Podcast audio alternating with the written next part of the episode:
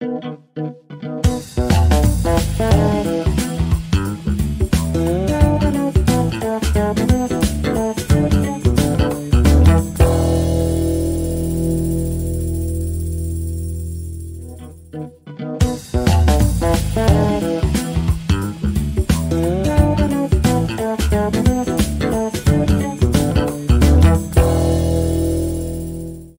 بستعجب الناس طايرة وتعمل وتسوي إيه؟ ما- ده يا جماعة الفكر اللي بقاله 900 مليار سنة. ما ده اللي بيتقال بقاله 500 مليار سنة. طيب يا محمد نسمع عبد القادر. إزيك يا عبد القادر؟ السلام عليكم. إيه؟ حبيبي أخبارك إيه؟ ربنا يكرمك. آه، أنت قريت كتاب اسلام السوق بتاع بدر كفايني ولا؟ أنا ومش عايز اقرا بدر ما قالكش ما قال- ما قال- ما قالكش وعليكم السلام ورحمة الله وبركاته. ده معناه إن هو جاي على شر لأن هو لو كان قالك عليكم السلام ورحمة الله وبركاته. ولا حتى قال وعلى المؤمنين السلام؟ السلام. لا ما قلتش. انت قلت أيوه ازيك يا حبيبي؟ راجع راجع الروم مسجلة ما أنا ال- مسجل الروم ط- دي ما قلتش هو انت عارف لو هو من أهل اليمين كنت هقول له عليكم السلام. هو من أهل اليسار بس. طب خلاص ماشي. بقول لك إيه؟ وعليكم السلام ورحمة ده الله وبركاته. يا دكتور. آه، بقول لك إيه يا جميل؟ آه، آه، جميل. إيه رأيك في ظاهرة عمرو خالد وظاهره إسلام السوق كده؟ ظاهرة الدعاة الجدد عمرو خالد اللي هم عمرو خالد وطارق السويدان وكده هل انت بتبص لها بنظره بنظرة إيجابية أم سلبية؟ طب خلينا نسلم بس على الصديق المصدق الحبيب الصدوق نووي والصديق المصدق الحبيب القريب ميلاد والمهندس محمد رضا الصديق الصدوق القديم الحديث آه، وحبيبي وزميلي وصديقي آه، اسلام طيب أنا مش أنا هخش بس على طول مباشرة في اللي قاله محمد رضا في تحليل عمرو خالد فكرة الست المحجبة وخلاص. وأنا هتكلم هنا من حد شخص آه، اشتغل في موقع عمرو خالد آه، إعدادا وتنسيقا وبناء لموقع عمرو خالد من ساعة ما كان for Islam dot com لحد ما أصبح عمرو خالد dot net وأقدر أقول ببساطة جدا لمحمد رضا أرجوك يا محمد يا رضا ما تفتيش ببساطة. لأن عمرو خالد ما كانش بيتحدث من منطلق الست المحجبة وخلاص. ده تفكير سطحي إلى أقصى درجة ممكنة. وإن كنت أنا بنتقد عمرو خالد شكلا وموضوعا فما أقدرش أجحف حق الرجل في انطلاقته لفكرة ما هو المسلم. وصدقني عايز أقول لك إن عمرو خالد أول واحد أول واحد تحدث كإسلام من جانبين أخلاق وعبادة. لدرجة إن أول سلاسل طلعت لعمرو خالد كانت سلسلة اسمها سلسلة العبادات. وسلسلة كبيرة جدا اسمها سلسلة الأخلاق. ولما تحدث عن التصور ده نفسه قال يا جماعة أنا بنتقد فكرة فكرة حاجة اسمها بنت محجبة وخلاص التعبير اللي قاله محمد رضا أو واحد ملتحي وخلاص. أو أنا بهاجم فكرة الشخص البنت المحجبة اللي لسانها طويل أو الشخص الملتحي اللي لسانه طويل. فعشان كده عملت سلسلة اسمها سلسلة الأخلاق عشان أدق الباب كده أقول يا جماعة في حاجة اسمها أخلاق في بعض الأوقات بتبقى غايبة عننا. وفي حضرتك الوقت بتتكلم على المنهج اللي في هو قدمه على المنهج اللي هو قدمه يا آه طبعا. أول طيب بس هو هو خليني أقول لك على حاجة وأنا هنا أنا والله مش جاي في صف رضا بس ده اللي شفته. اللي الناس شافته اللي الناس وصل للناس قد يكون ده خطأ من متابعه الناس أو الناس اللي الناس شافته هو إن أغلب أغلب الحاجات أو أغلب حالات الحجاب اللي تمت كانت في الفترة دي. أنا كنت عايش في الفترة دي أنا كنت حي أرزق موجود في مصر. في الفترة دي كان طول الوقت في بنات اتحجبوا في فترات طويلة جدا. رحتوا فين؟ رحنا عند عمرو خالد وتحج... يعني هو كان كان دي لو أنت فاكر كانت متلازمة حتى يعني كانت بيتقال عليها على طول. الناس حضرت دروس وبعد كده اتحجبوا فهو يمكن عشان كده ده اللي اتاخد ده الانطباع اللي اتاخد. طيب وانت قصدي؟ تبقى؟ وانت عشان تبقى آمين في طرحك وآمين في وجهة نظرك وآمين في تحليلك ينفع آخد هذه هذه الجزئية فقط وأقوم حاكم على الرجل؟ ما بقاش أمين لا. ببساطه يعني. هو أنا هو بقى اسمه رضا بس مش نووي خليه يقول وأنا عندي عن رد يعني. تمام خلاص. آه طبعا اتفضل اتفضل يا دكتور. خالص تحت يعني. أمرك. حبيبي. فالفكرة فين؟ فالفكرة ما ينفعش من هذا المنطلق أحكم على الرجل. وما ينفعش عشان أنا شفت حاجة معينة أصل الست دي اتحجبت وبعدين أنا مثلا رحت عند عمرو طب ما في ستات اتحجبت ورحت عند الشعراوي مثلا. يعني يعني شا- شادية الله يرحمها يعني لما. لما فكر لما فكرة الحجاب وصلت لها لما قعدت مع الشيخ الشعراوي مثلا. فهل ينفع أقول إن الشيخ الشعراوي أصلا هو كان منهجه الست راحت اتحجبت وبعدين طلعت؟ آه، آم، آم، أنا مش آه، أنا بنتقد عمرو خالد شكلا وموضوعا بس أنا بتحدث عن فكرة رجل بدأ إزاي داخل المجتمع المسلم إزاي اتحرك. ومنهجه كان بيتحرك فيه إزاي. وبتحدث من شخص كان داخل المنظومة. وعارف إزاي الشخص كان بيتحرك. وبيقعد كان بيقعد مع مين وبيتكلم مع مين وبيحط منهجه إزاي والحاجات دي كلها.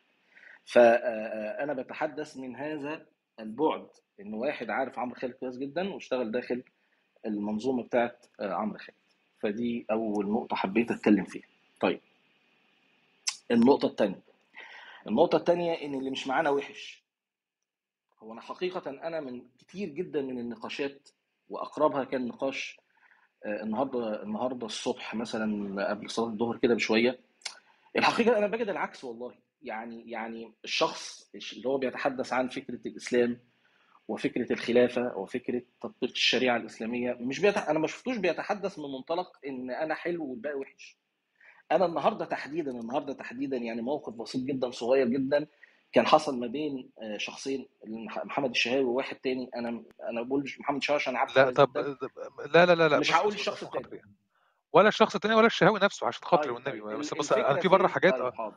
اتفضل. التصور فين يا نوي؟ التصور إن الراجل التاني حكم على على على على سين من الناس من خلال من منطلق آية قرآنية. قال له م- يعني بيتحدث عن أصل هو داعش بيعملوا كذا كذا كذا. راح قال له طيب أنت اللي قلته ده بينطبق عليه الآية القرآنية 1 2 3 4 5 فحقيقه العكس بيحصل آه، قدامنا. إنك إنت اللي بتتهم إنك وحش وأنا اللي حلو.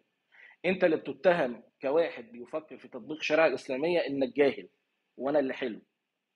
إنت اللي بتتهم آه، في شكلك وفي مظهرك وإنك وإنك إنت اللي مش عارف عايز تطبق فكره داعش وإنك عايز تطبق الإسلام مش عارف بالطريقة الفلانية.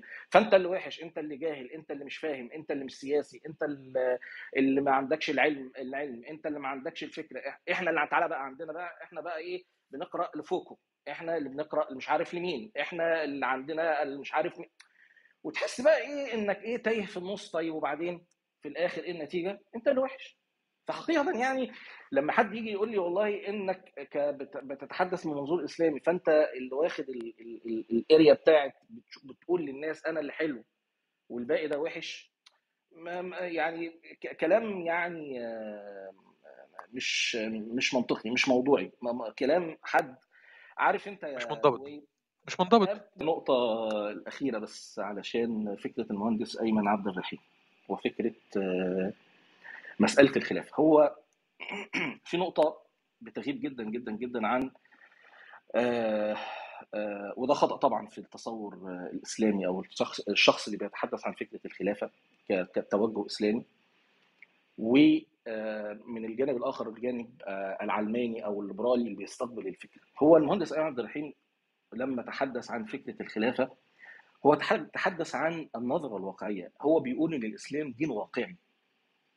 إحنا مش بنقول الخلافة معناها إنك يا شخ... يا يا أيها المسلم وأيها الرجل العظيم هتقعد كده حاطط رجل على رجل وتأتيك الثمار وتأتيك الفاكهة و... وتبقى لا لا لا خالص. هو المهندس ايمن بيحب يتحدث عن أن الإسلام دين واقعي. هو دين عايزك تتحرك علشان تاخد المنتج.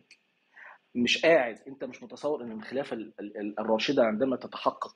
و و و و ويبقى في خليفة قاعد على كرسي الخلافة إن خلاص مش هيبقى في حروب مش هيبقى في ناس بتموت مش هيبقى في ظلم. لا لا لا لا إحنا إحنا في دنيا و و والنبي صلى الله عليه وسلم هو آخر الأنبياء و و وانقطع الوحي بموت النبي صلى الله عليه وسلم فخ- فخلاص إحنا لن ينزل لنا وحي خلاص انطلقوا بقى واجتهدوا.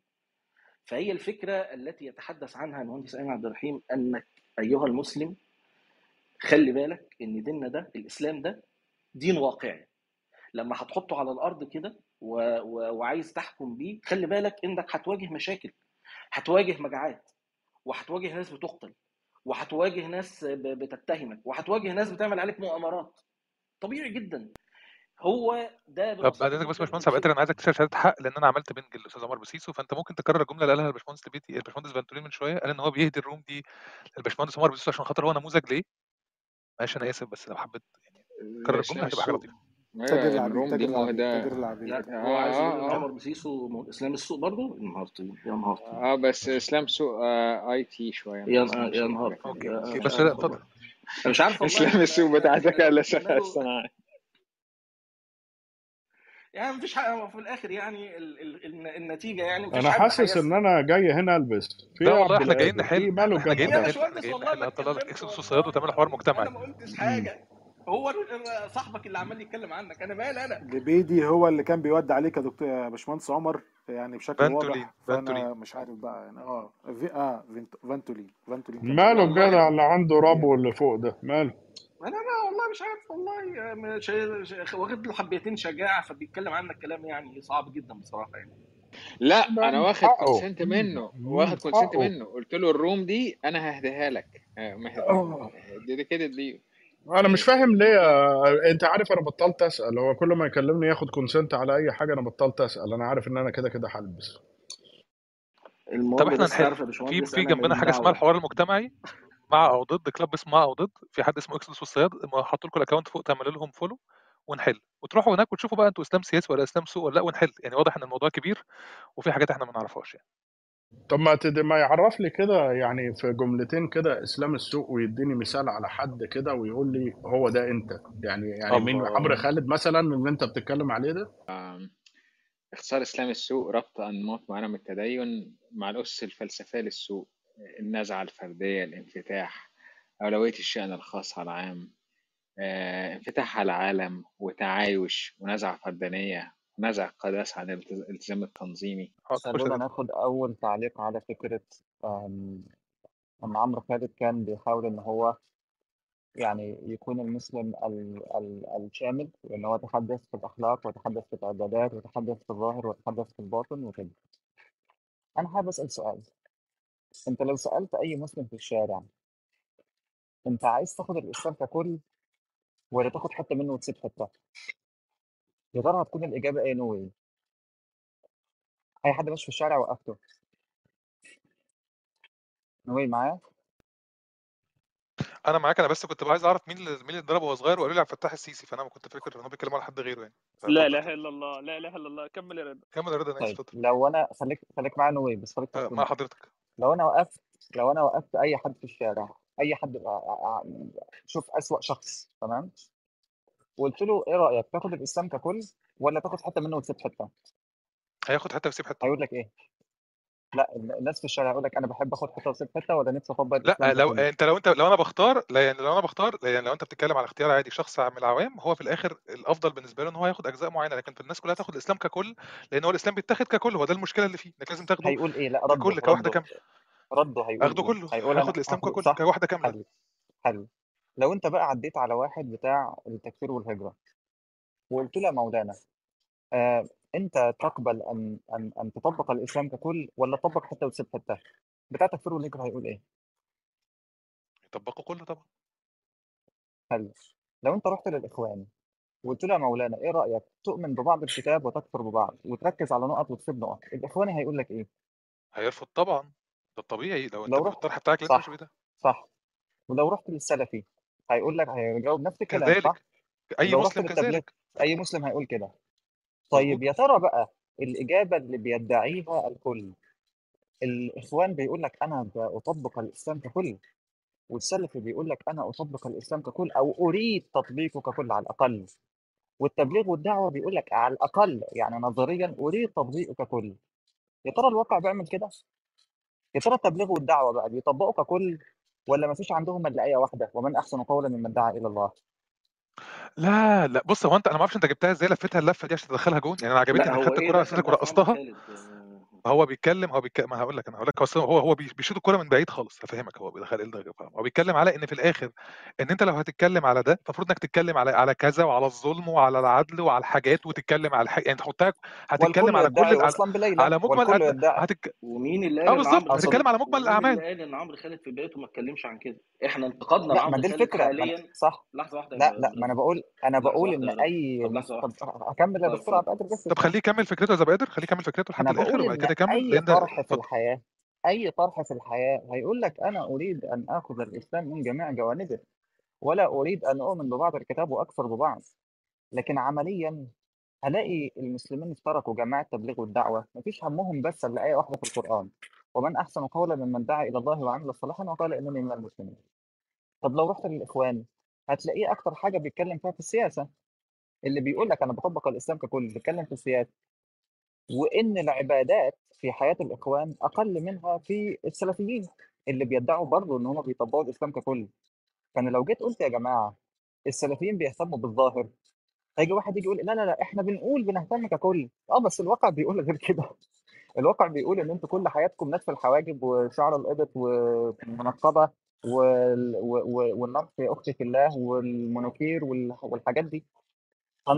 الواقع إن إن إن جماعة التكفير والهجرة ما فيش عندهم إلا إيه واحدة برضه في القرآن. آه، فمن يكفر بالطاغوت ويؤمن بالله فقد استمسك بالعروة الوثقى. ولازم تكفر بالطاغوت وتؤمن بالله. يا عم كفرت بالطاغوت وأمنت بالله. ها ندخل بقى جو وما يكفر بالطاغوت ويؤمن بالله. يا عم كفرت بأم الطاغوت. ندخل بقى للإسلام. لا يا سيدي لا إله إلا الله ونواقض لا إله إلا الله والطاغوت وكذا.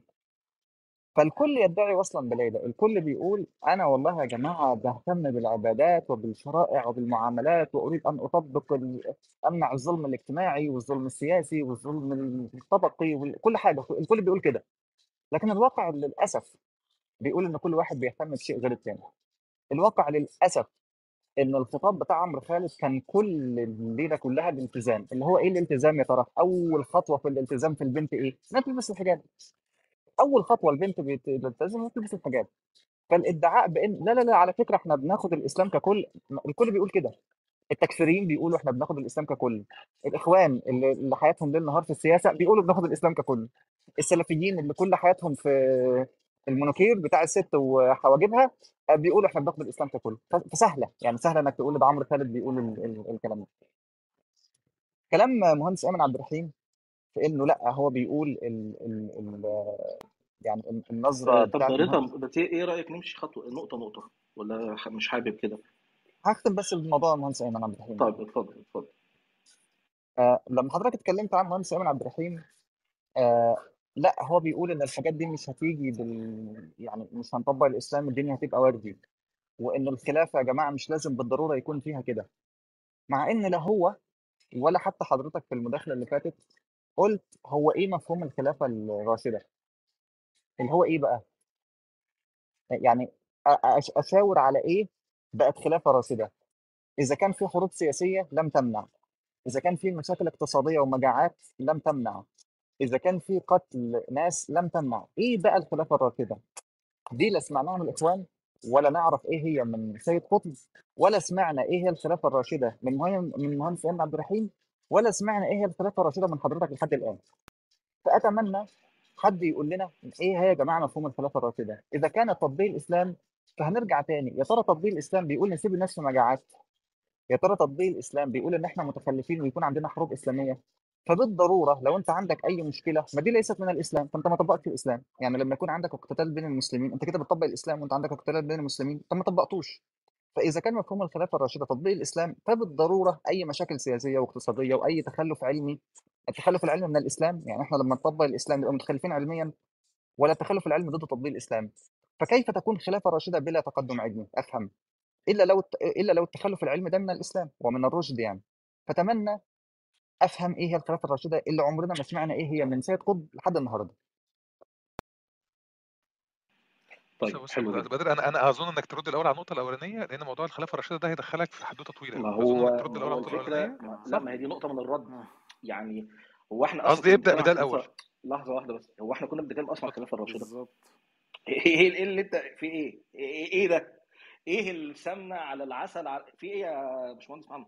إحنا بقول إن فكره هو في فكر الإخوان. استاذيه العالم استاذيه العالم بلا بلا كلام واضح. نفس فكر الإخوان. ده كان كلامي. بس وضربت أمثلة. طيب باشمهندس محمد انت حضرتك دخلت الأمور في بعضها. أنا آسف يعني. وأنا عهدي بيك إنك مش كده بس المرة دي أنت دخلت الأمور في بعضها. أنا لم أدعي إن عمرو خالد خد الإسلام كله. دي نقطة. والنقطة الثانية أنا لم أتحدث في مفهوم الخلافة الراشدة بأي حال من الأحوال. أنت اتكلمت في ثلاث نقاط. قلت عمرو بال- بال- بالترتيب كده. قلت عمرو خالد ومنهجه إن الست تتحجب وخلاص. واحد. رحت جايب على ايمن عبد الرحيم وتحدث عن فكرة الخلافة وإن الخلافة مش عارف فيها إيه ورايحة فين وجاية منين. اتنين. ثلاثة رحت عامل إسقاط مع ايمن عبد الرحيم والإخوان المسلمين أو آه، آه، إن ال إن ال 99% بيقولوا ايمن عبد الرحيم بيقولوا الاخوان طيب. أنا حقيقة ال- ال- الكلام اللي حضرتك قلته بقى ده ملوش علاقة خالص باللي أنا اتكلمت فيه. أنا اتكلمت مباشرة لم أدعي إن عمرو خالد خالد الإسلام كله. أنا ادعيت إن عمرو خالد ما كانش نقطته إن الست تتحجب وخلاص. قلت عكس كلامك. طيب إيه الدليل على كده؟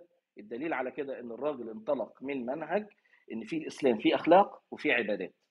إن يا جماعة الخير أنا عندي ظاهرة في المجتمع المسلم في المجتمع الإسلامي في مصر تحديدا أو في الوطن العربي إن إحنا كنا بنلاقي واحدة محجبة ولسانها طويل واحد ملتحي وبيعتدي على أبوه واحد مش عارف إيه وبيعمل إيه. فأنا قلت الكلام ده. على فكرة أنا أنا بكلمك على سكريبت إعداد محطوط وعمرو خالد طلع قال تمام كده؟ قال يا جماعة الخير أنا وجهة نظري لما اتكلمت وبدأت في خطابي أنا من منطلق الإخلاق ومن منطلق العبادات إن أنا كنت طالع اعالج نقطة خطيرة جدا داخل المجتمع المسلم. أنا هنا ما تحدثتش إن عمرو خالد ياخد الإسلام كله. أنا تحدثت ردا على ما ادعاه مهندس محمد رضا. بس أول نقطة. النقطة الثانية أنا لما أتحدث عن مفهوم الخلافة الراشدة. تعالى يا محمد يا باشمهندس محمد رضا افتح روم وتكلم عن عن فكرة الخلافة الراشدة ونتكلم معاك ونناقشك ونجادلك ونقول واحد ده قال كذا وده قال كذا وده راح وعمل. ما عنديش أي مشكلة خالص. لكن ما تجيش تقحم النقاط والنقاش في في حاجات إحنا ما اتكلمناش فيها خالص بأي حال من الأحوال. علشان ده هيودي على حاجات تانية مش يعني الروم لا تتحملها أصلا بأي حال من الأحوال. فخلينا نتكلم في النقاط اللي إحنا اتكلمنا فيها. أنا لما رديت في النقطة بتاعت ايمن الحين وبالضرورة عايز أتكلم نقطة بسيطه جدا مهندس ايمن الحين ينتقد الإخراج في حاجات كتير جدا. وكان من رؤية ما بتقهمش بصراحة ما بتقهمش أصلا ما لا لا لا لا خالص. ما بتقهمش يا في مشاكل كبيرة وخلافات كبيرة طبعا ده ده كده كده يعني. ولا آه. هقول لك أكثر آه بس هو هو بي- بيقول لحضرتك بيقول لحضرتك بيقول لحضرتك إن خطابه زي ما كنت يعني هو خالد كده. حتى كنت الدكتور باشمهندس يعني أنا بقول بيقول الاخوان لحضرتك بص الجماعة يعني. بص نووي نووي هو بيقول لك إن مجمل خطابه مقالات خطابه في الآخر هو بيقول لي يعني هو حتى لما جيت كلمته على باشمهندس أيمن هو قال لي باشمهندس أيمن حد يا مهندس يا أستاذ نووي مفيش حد. هيتحدث عن فكرة الخلاف أو فكرة الإسلام السياسي أو فكرة إن ال- ال- الخلافة تحكم إلا هتلاقي الناس بترمي على الإخوان المسلمين.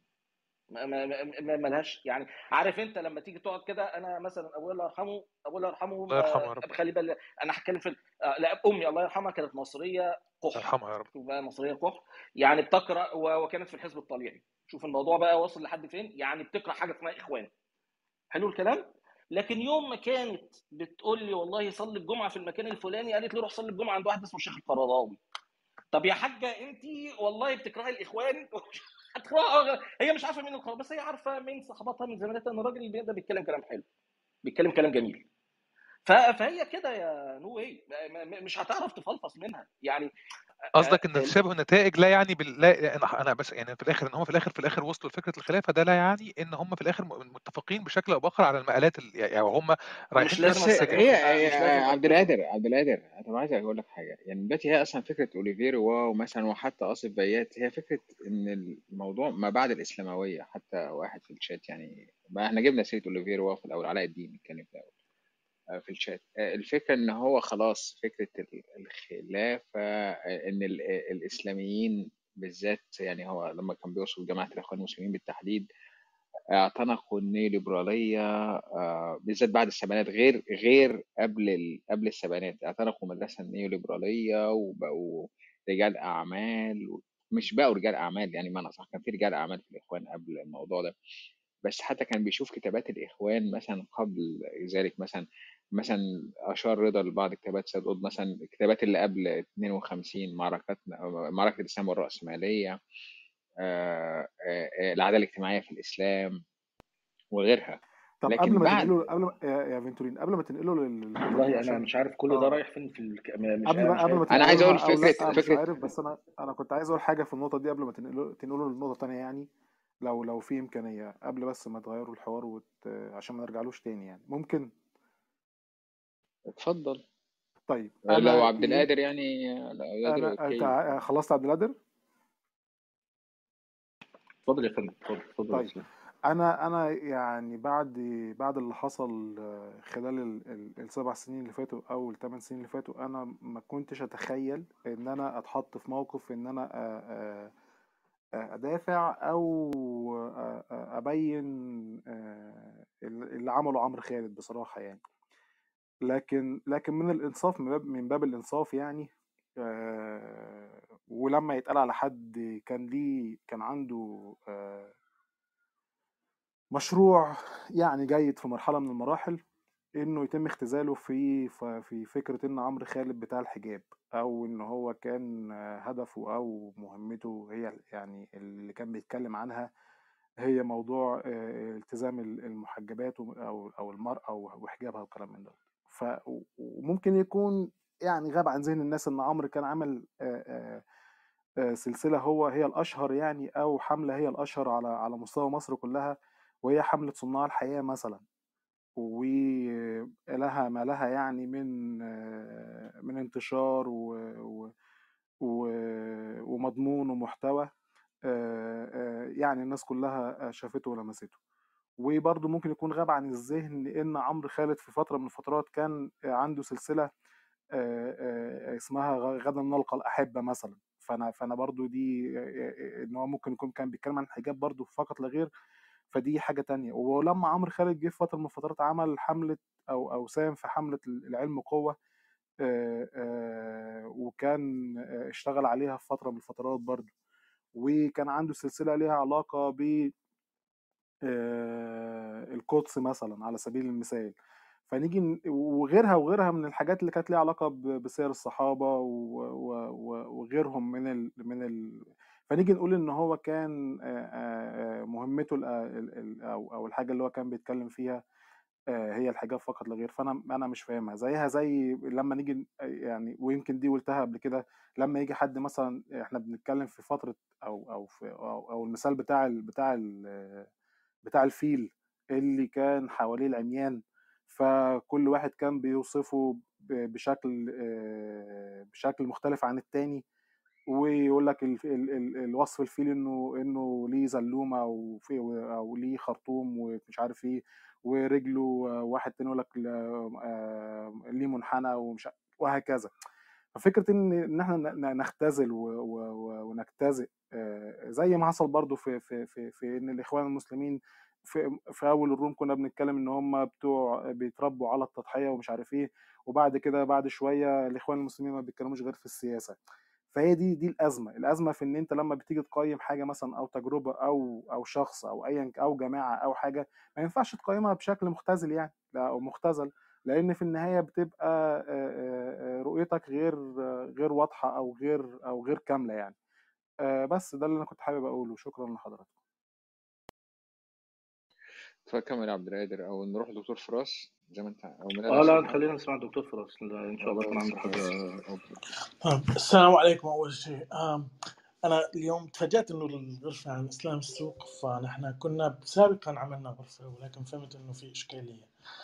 آم، هو أنا عندي سعادة أنا أول شيء أحييكم. ثاني شيء وضحت بعدة نقاط ال- ذكرت هون يمكن أستطيع أن أشير إليها.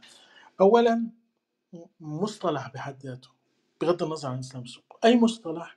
ما فيك تحمله كتير أوجه.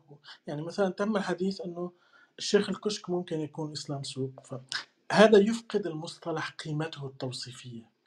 يعني لما يكون هذا المصطلح قادر على وصف كثير من الأشياء فإحنا هون ما بيضل عندنا شيء اسمه مصطلح أصلا ه- هذا هاي نقطة مبدئية يعني آه، من ناحية نظرية. الأمر الآخر يتعلق بإسلام السوق. أنا أعتقد إسلام السوق آه، آه، هو بالنسبة لي ما أرانا هو أحد تجليات شيئين. أحد تجليات مرحلة العهد ما بعد الألفينات يعني مرحلة صعود النيوليبرالية في العالم. ولو لاحظنا إنه هدول الناس اللي جاءوا بهذا الطرح كانوا جايين بمفهوم ال entrepreneurship اللي هو رائد الأعمال آه، والتنميه الاجتماعية التنمية البشرية وإلى آخره هذه المصطلحات اللي هي ركزت عليهم ولذلك كان target ال audience تبعهم أو target segment مختلف طبقة اجتماعية معينة اللي هي الط- الطبقه الوسطى أو العليا تقريبا هي. هذه الطبقة تم استهدافها. فإسلام السوق ليس يتحدث عن كل المجتمع. بقية المجتمع بقية الطبقات إذا تحدثنا بتحليل طبقي هي تأثرت بأصداء هذا الإسلام الإسلام السوق تفاعلت معه. لكن الهدف الرئيسي لهذا الإسلام السوق لأنه هو إسلام السوق يحتاج إلى إمكانيات موارد ما هي موجودة غير عند هذه المجموعة. فإذا هو أحد تجليات هذه المرحلة اللي هي مرحلة العولمة النيوليبرالية الانتربرنورشيب النزعة الفردية. فهم يعني آه، في شاب يمكن إسلام تحدث قبلي قال بإنه آه،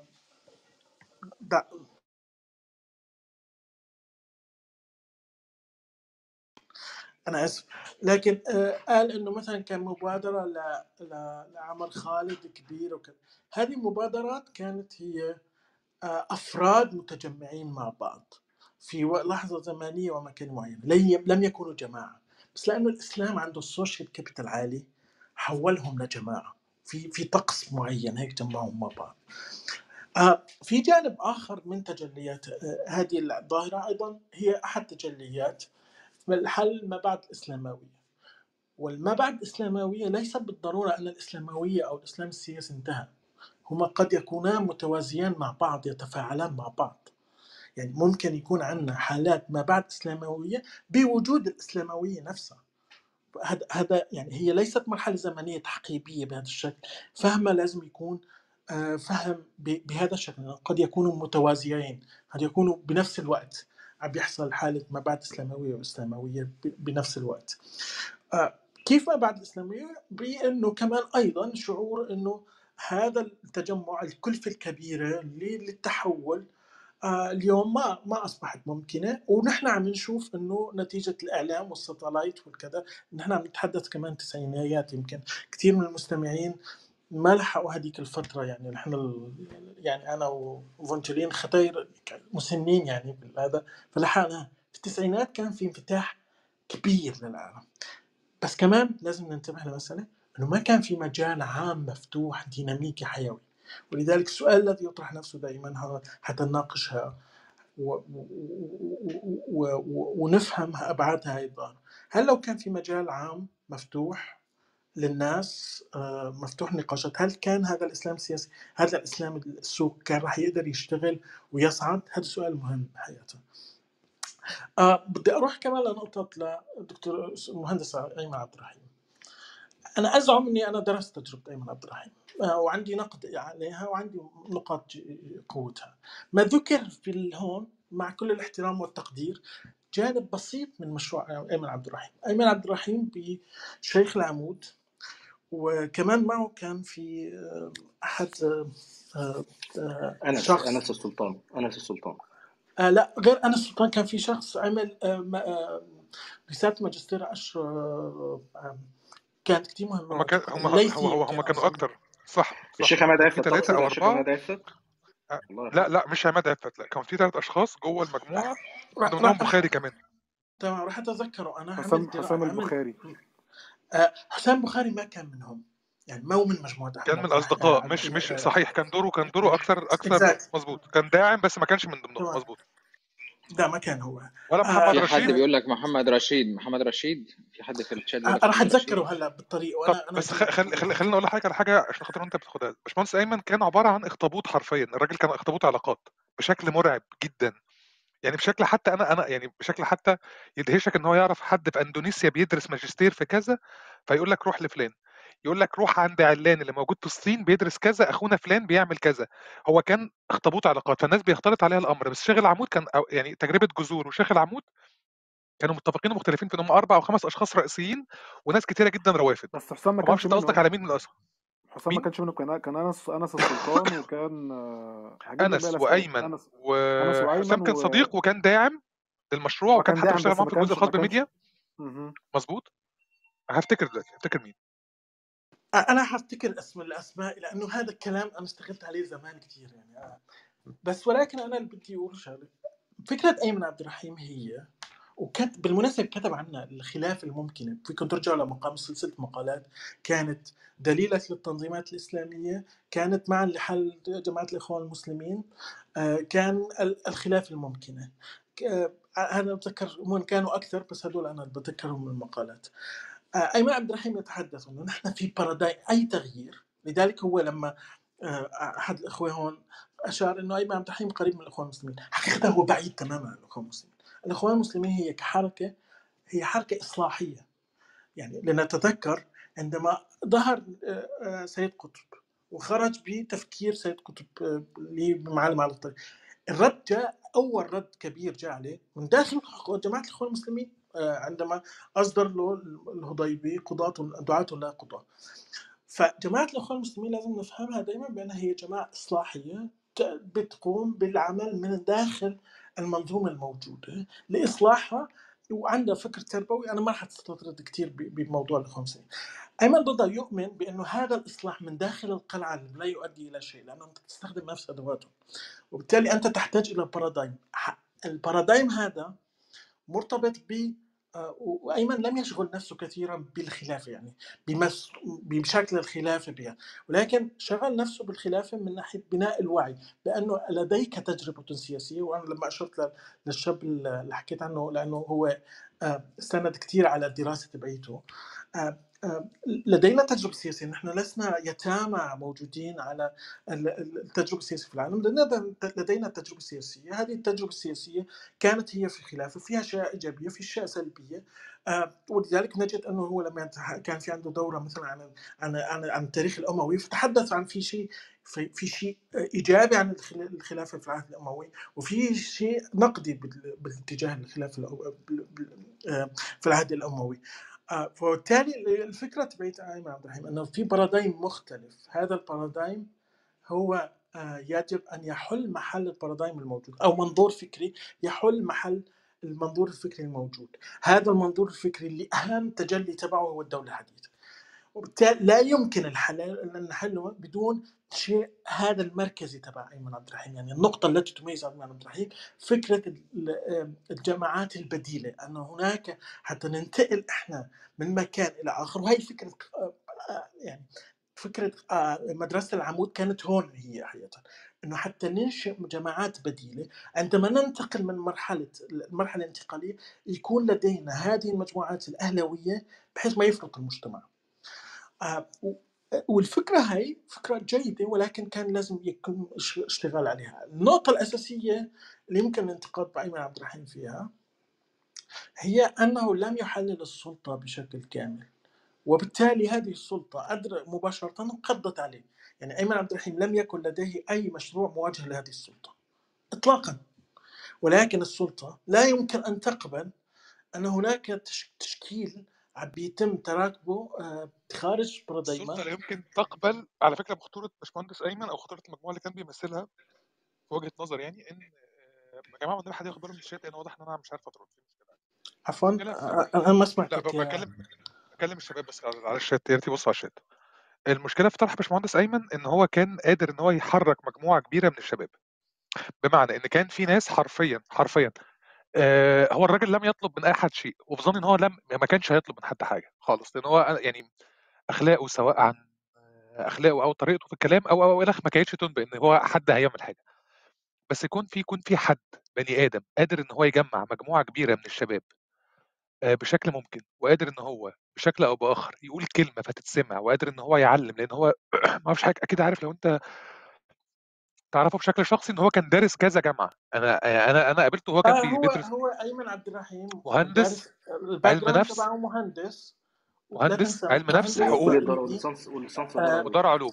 آه آه بس آه أيمن عبد الرحيم يم- يمتلك عدة تقاطعات في شخصيته. أيمن عبد الرحيم من الصعيد نشأ في القاهرة آه، اشتغل في في الهندسه يعني كان خريج هندسة واشتغل فيها بالمناسبة. أيضا آه، آه، دخل دار علوم تعلم لغة فكان في صحيح. مرحله في تقاطعات فيها تمام؟ وأخذ شهاده في التاريخ ما أتذكر شو ومن أنظف ومن أنظف وأفضل. الناس اللي ممكن تقابلهم في حياتك على المستوى الشخصي والإنساني يعني من أنظف ومن أجمل الناس اللي ممكن تقابلهم في حياتك. كان شخص محترم جدا جدا جدا وكان ودود للغاية. آه. أنا آسف والله بس أنا الواحد شهادة حق يعني الواحد يقولها في حق الراجل تماما. وبالتالي اللي حصل إنه تحليل السلطة كان عند أيمن عبد الرحيم كان غير كافي. لأنه السلطة انقضت عليه وبطشت فيه بدون ما يبدأ أي حراك. يعني تجربة العمود لم تعيش أكثر من سنتين. آه، لما لما بتلاحظ السلطة أن هناك آه، محاضرات عم بتصير بشكل دائم وعم بيزداد حضورها وحضورها عم بيكون ما بين الشباب المتعلم اللي هو الش... وايمن عبد الرحيم عمل انتشار بالأقاليم وهذا السلطة في مصر أي واحد باشا بيعمل الارم عندهم بجننهم عرفت كيف؟ وبالتالي هو كان دمج يعني تجا كان عابر للطبقات كان عابر للتقسيمات التقليدية في المجتمع المصري وبالتالي هذا ما كان مريح. وهو استفاد ده حقيقة. ده كان مخيف ده بشغله كان مخيف ده كان مخيف فكرة. كمان استفاد من فراغ الفترة يعني كمان أيمن لما انعرف آه، انعرف بسلطة العمود ولكن في ايمن شغلة مهمة إنه حسام أبو البخاري كان معروف أكثر منه، حسام أبو البخاري كان عنده برنامج فاستضاف أيمن، بعد هاي الاستضافة كمان صعد فيها أيمن صعود آه، لا باس فيه، وبالتالي آه، الفكرة اللي أنا بحاول أقولها إنه هو استفاد من فراغ موجود لأنه كان م... السنتين اللي اشتغل فيهم أيمن كان في كان في اعتقالات كبيرة وكذا وما حدا عنده ما حدا عنده مجال يشتغل كغير هو يعني. عرفت كيف؟ آه وكان يظن وكان يظن مختلف. وكان يظن هو واللي معاه وكانوا يظنوا بشكل واضح وده دي شهادة يعني كانوا يظنوا إن هم يقدروا يوائموا الأمن في الفترة دي. وكان الأمن متغاضي عنهم بشكل أو بآخر لأن هم ما كانوش بيقدموا أي محتوى سياسي. لكن آه. في الآخر الرسالة ما كانتش كده. آه بس ماهر الليثي أنا بحكي ماهر الليثي دكتور ماهر الليثي مدحت ماهر الليثي. مدحت ماهر الليثي عمل آه، دراسة مهمة جدا اسمها فقه الواقع في التراث السياسي الإسلامي. تمام؟ آه، مدحت ماهر كان مدير في ال- العمود تمام؟ آه وهذه الدراسة كانت مهمة جدا حقيقه واللي أشرف عليها كمان أستاذ في العلوم السياسية. وهذه الدراسة شملت آه، فكر تراثي اجت ابن لو تيمية آه، الماوردي بيقول لحضرتك دكتور هبة رؤوف. دكتور هبة رؤوف. دكتور هبة رؤوف طبعت لهم إياها هبة رؤوف بهذا لا لا اللي اشرف عليها مش هبه رؤوف عرسان لا هبه رؤوف اعطت recommendation حتى النشر بس هي لم تكن مشرفة عليها. اللي اشرف عليها آه، أستاذ علوم سياسية تاني يعني سيف عبد الفتاح آه أيوه اسماعيل فتح تماما. تمام. دكتور سيف. هاي الدراسه كانت مهمة جدا وهي على الدراسه فكرة س- س- شريف واضح إنك أنت بقالك كتير ما دخلتش دكتور شريف فالصوت عندك اتكتم فيا إما تشيل السماعة. آه، بقول لحضرتك السلام عليكم. ال- القصة دي قصة العمود دي قصة العمود دي من سنة 2005 2006 صحيح. طيب خلي بس الدكتور فراس يخلص وبعد كده بس أنا اختم اذا سمحت لي أستاذ شريف المعلومات طيب. المعلومات دي الأخيرة خالص. طيب. إنما في حوار آه خلي. أصلا خلينا أنا صحيح صحيح. خليه يختم بس وبعد كده حضرتك تبدا على طول بعد كده دكتور شريف. اتفضل يا دكتور تمام فراس تمام. أنا النقطة اللي بدي أختم فيها هي الشيء اللي أنا حبيت أقوله. بداية واحد أي مصطلح يجب أن يكون له توصيف مكنونات خاصة يمكن نوصف هذا الشيء. توسيع توسيع المصطلحات بيفقدوا معناه ويفقد قيمته. إسلام السوق يعتمد على مفهوم ال entrepreneurship وهو أحد تجليات العولمه والنيوليبراليه بالإضافة إلى أحد تجليات آه، الم- المبادئ الإسلاموية. آه، آه، آخر شيء اللي هو كان حكيته بالنسبة ل أستاذ أيمن عبد الرحيم أو مهندس أيمن عبد الرحيم. وهذه هذه التجربة كانت تجربة أنا برأيي تجربه مهمة لما ما انعطت وقت نشتغل عليها لكن وتستحق كان الدراسه تستحق الدراسه جدا. تماما وتستحق انت- آه، الشغل على فكرتها نفسها. لأنه فكرتها يعني كثير بتحتاج شغل عرفت كيف؟ كيف انت آه، كيف تم هذه يعني هو الشيء اللي اشتغل عليه إنه يجب أن يكون لدينا آه، جماعات بديلة. لكن افتقد إلى نموذج النقله يعني هذا إلى طيب ماشي عندنا جماعات بديلة. إلى ماذا سوف ننتقل؟ إلى الخلافه الممكنة. وبالتالي لذلك الشعار الكبير تبعهم إنه سقف الإم... شعار ايمن عبد الرحيم الأشهر اللي هو سقف الإمكان أعلى من كل ال... آه، كل ال... الأشياء اللي ممكن تقوم بها. تمام؟ آه وأنا بدي أشكركم إنه استمعتوا لي. شكرا يا دكتور فراس. أنا بس عايز اكرر دكتور دي آه، ازيك يا شيخ شريف؟ أخبار حضرتك؟ عامل إيه جميل؟ خدت بالك إن الشيخ شريف جايب معاه؟ يعني إبراهيم ما بيجيش غير مع الشيخ شريف وبيقول له على الم... يعني في ناس بتيجي معاه كده. بس أنا عايز أكرر الروم دي الروم دي مهداة للاسلام السوق الحالي اللي هو باشمهندس عمر بسيسو. أنا تاني. لا إله إلا الله لا إله إلا الله لا إله إلا الله. يا دكتور شريف حب دكتور عميق. شريف يا يا دكتور شريف أنا محتاجين حضرتك تاخد تاخد حق المهندس عمر بسيسو. وحق الناس الموجودة على ال panel دي من أخونا بس اللي قاعد فوق ده. بس لو سمحت يا مولانا لو انت شيخ شريف بإذنك يعني السماعه اللي عندك فيها مشكلة. فيا اما إزاي تكلم الشيخ كويس مشاهين كده تاخد منه السماعه بتاعته. سمعني طيب كده كويس؟ شيل السماعه خالص شيل السماعه خالص. كان صوتك أوضح بكتير الأول. طب كده كويس؟ آه كده ممتاز. وأنا بقول لك طيب. أنا كنت بقول لحضرتك أنت بتيجي إبراهيم ده ما شفناهوش من من سنة بس. ما بيجيش غير مع حضرتك. بقول له بقى يجي يسلم علينا. الله يكرمك يا حبيبي. اولا مساء الخير عليكم جميعا. وي و... واحمد آه، الجميل. أحمد أنت أنت في بينه وبين بعض البيدي حوار ما اتقطع المرة اللي فاتت. أنا عاوز أكمله معاك إن شاء الله. ورضا وإسلام وعبد القادر وفراس كل الناس هقول لك اللي حصل آه، الجماعة ال- يعني آه، ال account بتاعي اتقفل عشان حصل طب أنا هقول أنا عشان أحمد مش عايز يقول إحنا بنفتح رومات ضد الحركة الصهيونية وهنا على عشان هو من أهل ال application ده خطر إن إحنا لا لا لا خالص خالص. هو ده وده شيء أنا اللي أقوله على ال account بتاعي ما عنديش مشاكل. ال account بتاعي يتقفل عشان خاطر حاجة زي كده دي حاجة شريفة. يعني بنفتح بنفتح رومات ليها علاقة بالحركة الصهيونية وبال باللي بيحصل في إسرائيل. ففي ريبورتات معينة بإن إحنا ضد السامية يعني. فالباشمهندس أحمد الدكتور أحمد لأن هو فتح ال room دي فهو ال account بتاعه اتقفل. فيعني بس آه بس قول إحنا ان ده بتاع الليبيدي عشان إحنا كده مش واخد بالي مين ده أصلا.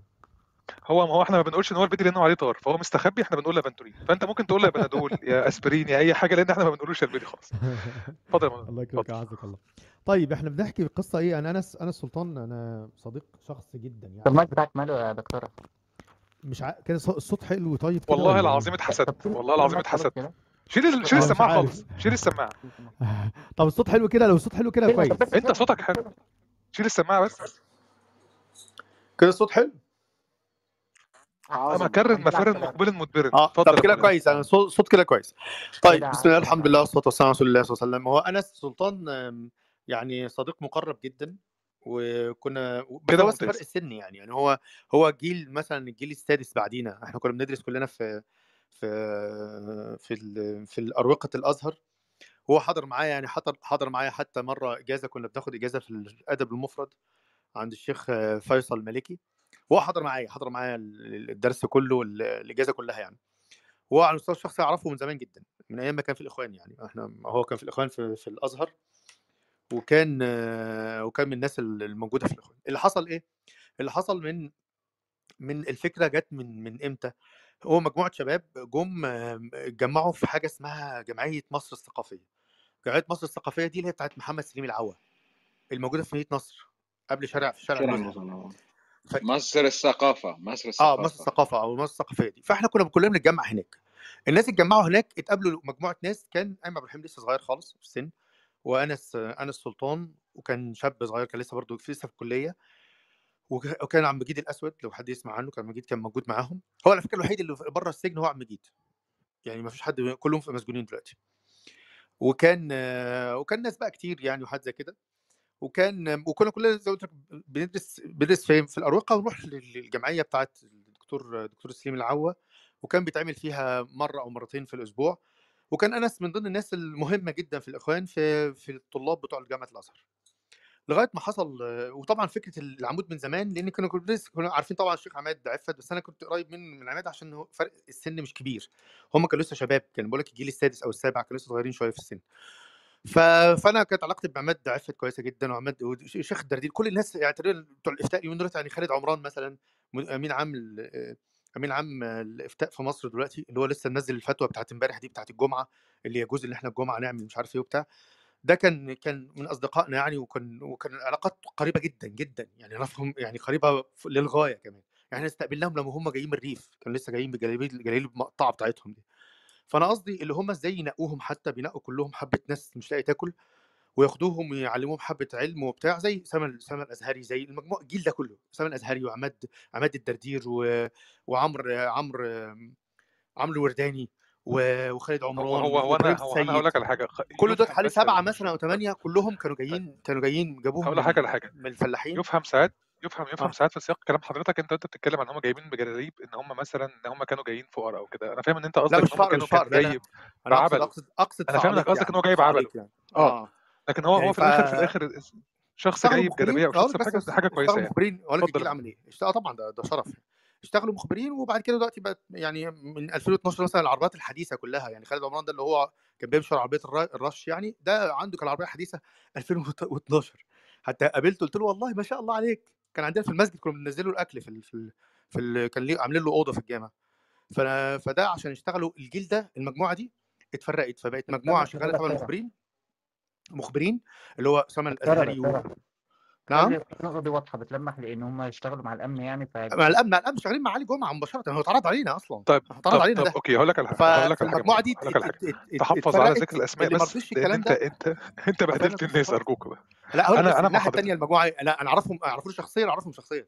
متربيين عندنا يعني. على راسي بس على راسي بس هو في الآخر في الآخر الناس مش موجودة وإحنا مش على يا ال application انت عم فكك فينا ولا ما يخصنيش أصلا يعني ولا الناس دي الناس دي بايظه يا أنا يخصني أنا بقى الناس مش م... فهمت هقول لك بس حضرتك المجموعة الثانية بقى سيبك من الحوار ده المجموعة الثانية دول كلهم كانوا مجموعة واحدة يا اخوان ده كله كنا بناخد ندرس مع بعض وكنا بندرس الشيخ عمران مع بعض وكنا بندرس مع حسن الشافعي مع بعض وكنا بندرس علي جمعه مع بعض.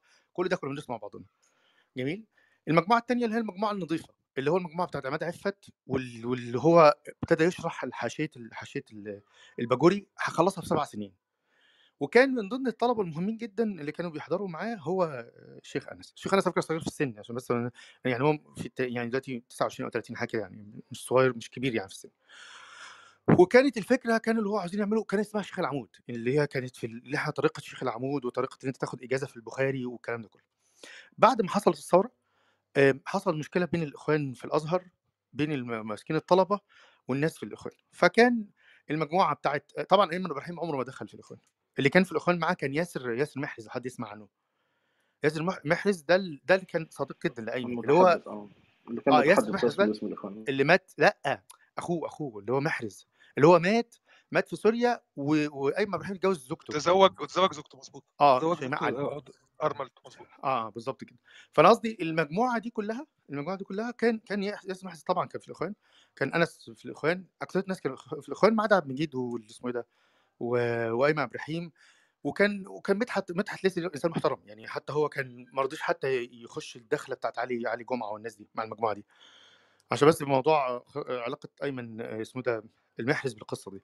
في وسط الكلام ده كان من ضمن الحاجات اللي كانوا بيحضروا كان بتيجي هبة رؤوف آه، اسمه إيه ده جمعية الثقافة بتاعت الدكتور محمد سليم العوا وكان بيجي طبعا حسام البخاري كان بيجي والمجموعة بتاعت اللي هو اللي هم المفكرين اللي هم إسلاميين بس على حوافل إسلامية. هتلاقي أيمن إبراهيم عاجبه حاجات في الإخوان ومش عاجبه حاجات في الإخوان بس هو كان كان بيحب جدا حسن وحسن وحسن إسماعيل أصلا عارفين نشأته كلها إخوانية يعني يعني فكان المجموعة اللي تبع ح- حسن وحسن إسماعيل اللي هو حسام البخاري ومش عارف وأيمن عبد الرحيم والناس دي كلها محمد إلهامي كل البشرية دي كلها كانوا إيه كانوا كانوا تقريبا بيتقابلوا كلهم في دايرة واحدة بتاعة ال... طبعا كانوا بيقعدوا بقى مع بعضهم كنا مع بعض كتير في عادات بره حوارات ونروح جلسات الحاكم بأمر الله كل الكلام ده كنا بنحضره الجلسات بتاعت حتى طارق طارق البشري قبل كده الجلسات بتاعت محمد عمار اللي كان بيعملها في نقابة الصحفيين كل ده كان كان المشايخ بيحضروا. يعني هو العلماء سواء بقى الشيخ أنس دراسته أزهرية أيمن عبد الرحيم شوية مش أزهرية مش شيخ يعني. إنما هو ما شاء الله مثقف وإنسان جميل. يعني المجموعة دي كلها بعد ما حصلت الخناقة بعد 2011 2012 آه، أنس السلطان كتب اللي هو هيسيب الإخوان وكتب كده كتب الحوار ده. وكانت الفكرة بقى اختمرت إحنا عاوزين نعمل حاجة اسمها آه، يعني نعلم الناس دين وبتاع زي كده. وكان بالفعل كانت جلسات موجودة على طول. أنا زي ما قلت لك علاقتي بيه كويسة جدا. يعني علاقتي أعرف كويس جدا أعرف تفاصيل حياته كمان. وأعرف حتى يعني أعرف حتى عيلته وأعرف الناس أعرف كويس يعني. ف... فكنا بنروح نحضر برضه الشغل بتاعنا اللي هو نروح تاخد إجازة من الشيخ ده وتروح تقعد تاخد إجازة من الشيخ ده وتروح تقعد تتعلم ونتناقش مع بعض ونحكي مع بعضنا وبتاع. ايمن إبراهيم شوية كان بعيد ما كانش ما كانش بتلقى بيه كتير. ما كنتش أعرفه بصراحة ما كنتش أعرف ايمن إبراهيم. آه، ما كنتش حتى أسمع عنه ما كنتش أسمع عن حد كنت أسمع طبعا حسام أعرفه حسام البخاري أعرفه وأعرف أنس طبعا كويس وأعرف الليسي كويس وأعرف الناس دي الناس دي كلها كويس جدا وأعرف هبة رؤوف طبعا وهي تعرفني.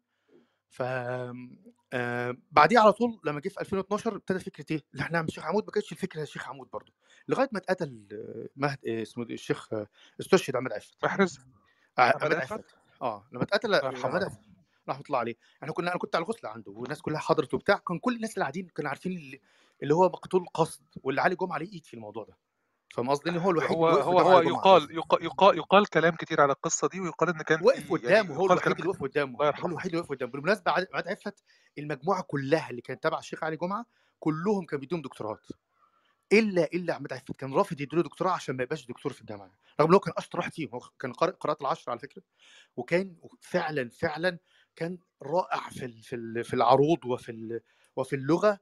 وفي شرح الشافعيه مفيش حد شرح يا إخوانا الباجوري بالدقة دي زي ما شرحها عماد عفت قعد سبع سنين يشرحها فأنا عاوز أقول لك فهو كان وكان ساعة ما حصلت الثورة الوحيد اللي وقف قدامه يعني كل الناس قالوا لأ الكلام مش عارف إيه وبتاع هو اللي وقف قدامه قال له يا شيخ أنت عارف ده غلط. وكان بي بي بيرد عليه وكان علي علي جمعة كان هو علي جمعة أصلا لو حد يعرفه يعني على المستوى الشخصي قليل ادب يعني ما تعرفش تتكلم معاه يعني أنا بالراحه يعني اتحفظ ممكن عليك أتحفظ هو عالم. أتحفظ والراجل مش اتحفظ لا لا يعني تعرف؟ يعني أنا ما يعني اسمع اسمع بس بس اللسان. أنا قعدت معاه 12 سنة. افهم بس الكلام يعني إيه يعني ما تعرفش تاكله في الكلام. يعني أنت لو جيت كلمته وما عجبكش يلا أنت في إيه؟ يقول لك كده. ويخش معاك جامد يعني. كان بيحترم جدا عاد عفت يعني كان كان الوحيد اللي يقدر يكلمه. وقدام الناس ويقول يا شيخ هذا لا صح وبتاع و- ويقال ويقال يا علي جمعة يسكت. إن إن إن, إن اتقال له في التليفون قبل ما يموت بفترة إن هو أنا رفعت إيدي عنك يا احمد دي, دي كانت مقولة موجودة جوه الميدان لا لا بشكل واضح الله لا اعلم إذا كانت ولا لأ. في أكتر من كده بس قصدي أنا عارف التفاصيل أنا عشت بقى الحياة دي أنا عايش معاهم. فأنا عارف الكلام إيه عارف عارف جو جو جو البخور ونصحى الصبح الساعة 7 الصبح ونروح نعمل بخور في اسمه إيه ده في في اللي هو الأتراك. يعني عارف التفاصيل يعني أنا أنا عرفت حض- حضرت مش مثلا حد قال لي. ولا يقال ولا ما يقالش. طيب. حضرت الحوارات إيه الوحيد اللي كان يقدر يتكلم معاه كان هو عماد عفت. لما مات عماد عفت كان طبعا الناس كلها متاثره جدا لأن مست... عماد عفت فعلا فعلا كان آية مش بتتكلم على على موضوع العلم وبس. الراجل كان مؤدب جدا يا يا نوي مؤدب جدا وحبوب جدا ومش عارف أقول لك يعني عارف أنت الحاجات بتوع السلف الصالح قابلته وشفته وكان وكان وكان وكان وكان في نوع يعني كان كان أنا الواحد ما يحبش يقول بس إن يعني بس هو تحس إن هو حد يعني من أهل الله حد كان في سمته صحيح. طيب في كلامه طيب في في ويعدي عليك في طيب على لو أنت لو أنت طالب عنده وحصلت لك مشكلة يعدي عليك في البيت وتلاقيه أول واحد ومش عارف يعني كان غريب. يعني يعني فعلا بجد تحس اللي هو أبوك يعني يعني الفرق بينه وبينه في السن مش كبير قوي بس فعلا تحس باللي هو يحتويك يعني. أنت فاهم قصدي؟ تخيل بقى لما شخصية زي شخ- شخصية أنس هي ما شافتش أصلا مستوى الحوار ده وهو كان قريب جدا منه وكان إزاي بقى بيقرب منه وبتاع والفرق بينهم كبير قوي يعني فرق سنوات حاجة و50 سنة وكان هو ما كانش كامل 24 مثلا 25 فأنا عاوز أقول لك اللي الفكرة بقى ساعتها المجموعة التلامذة بقى كلهم كانوا التلامذة محمد سيد جمعة ربنا يا رب يكرمه هو لسه الحمد لله هم بعاد عنه لغاية دلوقتي بس ده من أهم التلامذه اللي عنده. محمد سيد جمعة لسه موجود بره. الله ربنا يبارك لك. أديك أنت قلت لهم عليه عشان لو هم مش واخدين بالهم ياخدوا بالهم. لا لا مش مش ما- مش مش مصر الحمد لله يعني. بهرج بهرج بهرج مولانا طيب فأنا قصدي حضرتك بقى سؤال الروم أصلا. أقول لحضرتك سؤال الروم الاصلي لك بس أحكي لك الحوار. فطلع هفهمك بس. فحصل في الآخر مش عايز تسمع الحوار خلاص. ابدا والله عايزك لك بس. تكمل الفكرة وبعد كده أرجعك لموضوع الروم اتفضل يا مولانا تمام. فوصل ال- ال- بتاعة ال- العمود. ده كله لم يكن لم يكن ظهر آه، أيمن عبد الرحيم إلا في الحوار اللي طلع مع حسام حسام البخاري بس فقط. كان طلع مرة في التلفزيون مع حسام البخاري بس مفيش أي موقف تاني. فأنا قصدي وطلع. في فيلم في الجزيرة الوثائقية في أرب طلع في فيلم في فيلم ما كانش وثائقي ما كانش اتعرف ما ما كانش كانش حاجة اتعرف اتعرف مظبوط آه مظبوط. لغاية ما ابتدى اتعرف ومات محرز طبعا وبعد كده اتعرف أيمن أيمن عبد الرحيم وابتدى بقى موضوع آه، العمود. وكان ساعتها ال- الدولة كانت مشغولة قوي بموضوع التنظيمات وحاجات زي كده وساعتها أيمن الرحيم كتب أربع أربع مقالات منشورين حتى الآن بيقول إن التنظيم غلط ولا مفيش حاجة اسمها الإخوان اللي عملوه غلط وده كان من ضمن الناس اللي الناس اتخانقت معاه جدا حتى الناس القريبين منه حتى أنس على فكرة قال آه، كان بيتكلم مع مهندس أيمن يا باشمهندس أيمن ما يصحش تكتب الكلام ده والناس في السجن كان ساعتها في 2014 2015 ما ينفعش الناس في السجن وقعدت تشتمهم وهم جوه فده ما يصحش يعني وحتى أنس زعل ساعتها وناس زعلت كتير جدا من أيمن ساعتها. وكتب الأربع الأربع الأربع مقالات اللي هي ما فيش تنظيم والإخوان كانوا خطائين والكلام ده كله فقالوا دي مش حلوة يعني مش إحنا اللي نعمل الكلام ده. وأيمن بصراحة هو إنسان ذوق جدا يعني إنسان ذوق على المستوى الشخصي. أنا زي ما قلت لك ما, فيش علاقة بيني وبينه بس ما ما ما ما تواتر عنه ناس كتير. وحتى لما خير راجل محترم وشخص محترم جدا جدا. وشخص بيسمع وشخص بيسمع الانتقاد. صحيح. وكان لطيف وكان هو كان خطورته الحقيقية أيمن عبد الرحيم باشمهندس أيمن يعني غير إن هو كان كان موسوعي هو درس في كذا كلية لكن هو خطورته الحقيقية كانت إن هو عنده القدرة على تجميع الشباب من تيارات صحيح. مختلفة وعنده القدرة على إن هو يوصل علم وعنده قدرة إن هو يتواصل مع هو يعني هو كان كان حرفيا عبارة عن هاب كده أنت ممكن تروح تسأله على أي حاجة في أي حتة في أي وقت في أي زي ما بقول لك فلان الفلاني كان موسوعي. بس سؤال يا دكتور شريف عشان إحنا نرجع لموضوع الروم اكمل بس الحوار اخر آخر كلام اتفضل يا مولانا فاتشهر الموضوع ده هقول لك بس الحوار. حصل إيه؟ 2014 حصل موقف ابن لذينه كان في آخر 2014 اللي في ناس اللي حسوا بضغط ما 2015 آسف اللي في ضغط ما حصل على ال على ال على المؤسسة وساعتها راحوا راح الأمن فعلا راح الأمن. وكان خد أسامي الناس كلها وخد الكمبيوترات وخد اللابتوبات وخد مش عارف إيه وبتاع. وبعديها آه، آه، اضطر أنس لأن أنس هو اللي هو اللي كان في الصورة اضطر أنس اللي يدخل ناس محسوبين على علي جمعة. أو مش محسوب مش تبع مش تبع مش تبع مجموعتهم مش تبع التيار بتاعهم وهم رافضينهم على فكرة. يعني أنت مش عاوز تقول أسماء آه ممكن أقول لك الأسماء. بس هو اضطر لذلك عشان يفضل الشيخ العمود شغال. جميل؟ فدخل فعلا حوالي ثلاث شيوخ إحنا عارفينهم وهو عارفهم أنس. ويعني وإحنا عارفين إن هم مخبرين والجو ده عشان يفضل يكمل إيه؟ يكمل الشيخ العمود. وكان يظنون إن الموضوع مش هيحصل فيه مشاكل. في نفس الوقت ده كان في واحد من ضمن المجموعة دي كلها مش عاجبه حتى شيخ العمود بس كان بيحضر فيه كان بيقول فيه مين؟ علاء عبد الحميد. تسمع عنه طبعا. طبعا. آه. شيخ علاء عبد الحميد كان بيحضر معاهم وكان بيقول حبة حاجات في في اسمه إيه ده في, في شيخ العمود. وبعد كده هو كان ليه كلام في المضيافة ملوش دعوة بأي حاجة من الحاجات دي كلها. على فكرة علاء عبد الحميد أصلا مش عاجبه الثورة ولا عاجبه اللي حصل. ولا صحيح صحيح كده صحيح. وبقول كده يعني صحيح. بقول إن إحنا ينبغي إن إحنا نخرج من الظالم واللي ربنا ييسر بقى شوف هنعمل إيه والجو ده. يعني قصدي هو ولا حتى عاجبه عاجبه شيخ ولا عاجبه حتى أيمن عبد الرحيم بالمناسبة. هو كان لا يرى أصلا أيمن عبد بيقد- بيقدم علم. هو كان بيقول أيمن عبد الرحيم مجرد مثقف يعني واحد مثقف وبس. إنما ما بيقولش علم ما بيقولش علم يعني. فدي كانت وجهة نظره. فبقى بقى علاء الحميد فضل بعد شوية عن الشيخ العمود وبقى يشتغل في المضيافه زي ما هو شغال ويشتغل في في المراكز زي ما هو شغال وحتى بيروح المساجد والجامعات وبتاع زي كده. قفلوا قفلوا الشيخ العمود وقبضوا على على أنس السلطان وساعتها طلع من جوه قالوا يا أخوانا ما حدش يقول أنس السلطان اتقبض عليه عشان احتمال هو يطلع على طول. وده كان كلام المحامي بتاعه وكلام أبوه. كان الإفيه اللي بيتقال والناس كلها كانت بتبعت رسائل على الفيسبوك إن هو مقبوض عليه بس ما تقولوش. مفهوم لا لا صحيح. ده مش هزار بس قصدي بس بجد حقيقي وحتى أبوه كان طلب أيوه كده أيوه أنا بقول لحضرتك إن هو كان ده كان إفيه لأن أنا لأن أغلب الناس اللي كانوا بيقولوا الكلا- الكلام ده كله نفس الكلام ده اتكرر الكلام ده يا كان في أول أسبوع أول أسبوع بس أيوه لا لا بيتكرر بيتكرر على طول. قعد فترة قعد من فترة ولما كنت تكتب post عن إن هو مقبوض عليه كانوا يبعتوا لك يقول لك امسح ال post عشان خاطر ده بيضره. كان ده آه. متكرر فترة طويلة. آه حصل. فالمهم فحصل إيه؟ فبعديها على طول آه، بعد وفضل شيخ العمود على فكرة فضل شيخ العمود شغاله فترة يعني.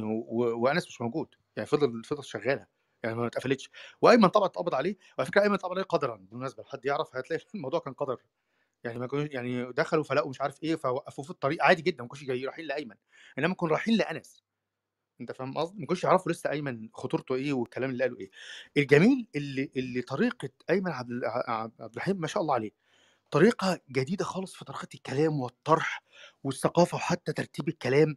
كان كلام كله جديد في وقت البلد كلها متسحرة يا نوي مفيش أي كلام في أي حتة حصل. المساجد كلها مقفولة الدنيا وكان كلها كمان بيقدم كان علم كان بيقدم علم نفس مثلا عندهم محاضرات في علم النفس محاضرات في صحيح القانون صحيح محاضرات في كذا في فلو انت رايح آه. تاخد حاجات مظبوط يعني كان في مداخل الفلسفة الإسلامية أعتقد لو أنا فاكر صح آه، الشيخ علاء كان بيشرح حاجات ليها علاقة بالمذهب الحنفي طول الوقت كان في حاجات ليها علاقة بالمذاهب والفرق والاقتصاد. المالي الله يفتح عليك صحيح. بيشرح ماليه أنا أنا متابع الناس بقول لك أصدقاء صديقي يعني يعني انس ده حبيبي يعني عشان بس تفهم الموضوع يعني.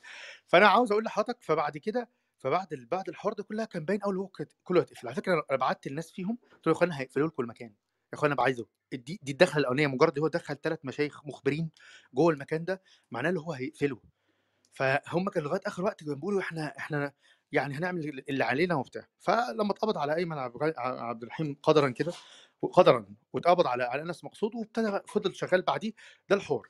أنا بقى عاوز أقول إيه وفضل على فكرة عبد الحميد علاء عبد الحميد لغاية السنة اللي فاتت السنة اللي فاتت فضل شغال لوحده وبعد كده أم، قالوا له شكرا وحتى هو ما قالش اللي حد ضغط عليه قال يا اخوانا أنا اشتغلت كتير وأنا عاوز أتجوز وحاجات زي كده فراح إيه يعني اتجوز ومن ساعتها بقى له سنة ما بيطلعش تمام؟ واتفهم ساعتها اللي هو اتضغط عليه وبتاع بس زي ما قلت لك علاء علاء عبد الحميد وجهة نظره اللي أنا مش مش هتكلم خلاص السياسة وأنا وجهة نظر حتى هو اللي بيتكلم على الظلم أنا أتحمل الظلم لغاية ما أموت وشكرا حتى لو ظالم وماليش دعوة بالسياسة بتاعتكم وماليش دعوة حتى بالثورة ماليش دعوة بأي حاجة. مجرد هو يوصل دين بس هو مش مطلوب حد يوصل دين أو يصل للوعي أو بتاع إلا بإذن. في البلد لازم تكون كل حاجة بإذن. يعني أنت بتتكلم اللي فيه أكتر من 90 ألف عالم أزهري معلش يعني مفيش إلا ستة بس اللي هم بيطلعوا في التلفزيون المصري. ده ده ملخص ما قيل إنما في تفاصيل كثيرة جدا بقى أيام عماد طيب حصل إيه وحوارات طيب كتير حصل إيه. طيب مش طيب نرجع بقى في إيه؟ الأول يا أحمد. نرجع في قريت الكتاب قريت الكتاب يا شيخ شريف؟ إسلام السوق حبيبي أنا قابلت الراجل ده قابلته في 2005 قابلته في الصحفيين طب كويس. إيه رأيك في قابلته الكتاب قابلته أول ما قابلته رأيك؟ أنت عارف عارف عارف محمد عمارة قال له إيه؟ بالمناسبة يعني. اتفضل. أنت عارف اللي هو كان الراجل ده بيحضر عندنا في في كان نقابه الصحفيين وكان بيقول نكت حتى مصرية ما هو بيتكلم فكان مصري بيقول له أنا كاتب آه آه، كاتب سويسري وبتاع. فضحك محمد عمارة قال له إيه؟ قال له كاتب سويسري إيه، دخلت المخابرات ال CIA من إمتى؟ فراح قال له إيه؟ قال له دخلت مخابرات- سيبك من سويسري ولا بتاع تضحك علينا. إحنا عيال يا ابني يا ابني عيب. قال له دخلت مخابرات ال CIA إمتى شغال من إمتى معاهم؟ هو الافيهات دي كانت عمارة انت هتقول مش عارف تعمل وده سابه ومشي. يعني فالموضوع واضح قوي ده ده كان مخابرات يعني. طيب خليني خليني اسالك على فكرة كل الكتاب. على فكرة الكتاب عارفين الكلام ده. كل الناس طيب خل... طب خليني اسالك على فكرة الكتاب بشكل واضح. إحنا عندنا كان الأرجيومنت اللي كنا بنبني عليها ال- الروم. بشكل واضح لأن كان في طول الوقت كان في إسلام سياسي وكان في مجموعات كتيرة من الشباب بيروحوا الإسلام السياسي. الفترة اللي فاتت دي من فترة أطول كمان حتى من بعد كتاب الكتاب أعيد طبعه وناس حتى مش فاهمين ان 2005 الكتاب 2005 تمت اعاده تقريبا طبعه 2005 الله 2006 يفتح عليك وتمت اعاده طبعه قريب. إحنا كنا بنتكلم على فكرة الإسلام اللي هو الإسلام اللي هو الس- الاستهلاكي اللي هو ليه علاقة بإن الناس سابت ال... ال... ال... وأنت صلحت السماعه أكتر من لازم يا شيخ شريف. يعني أنت عارف السماعة الأول كانت بعيدة قوي دلوقتي قريبة جدا. ف...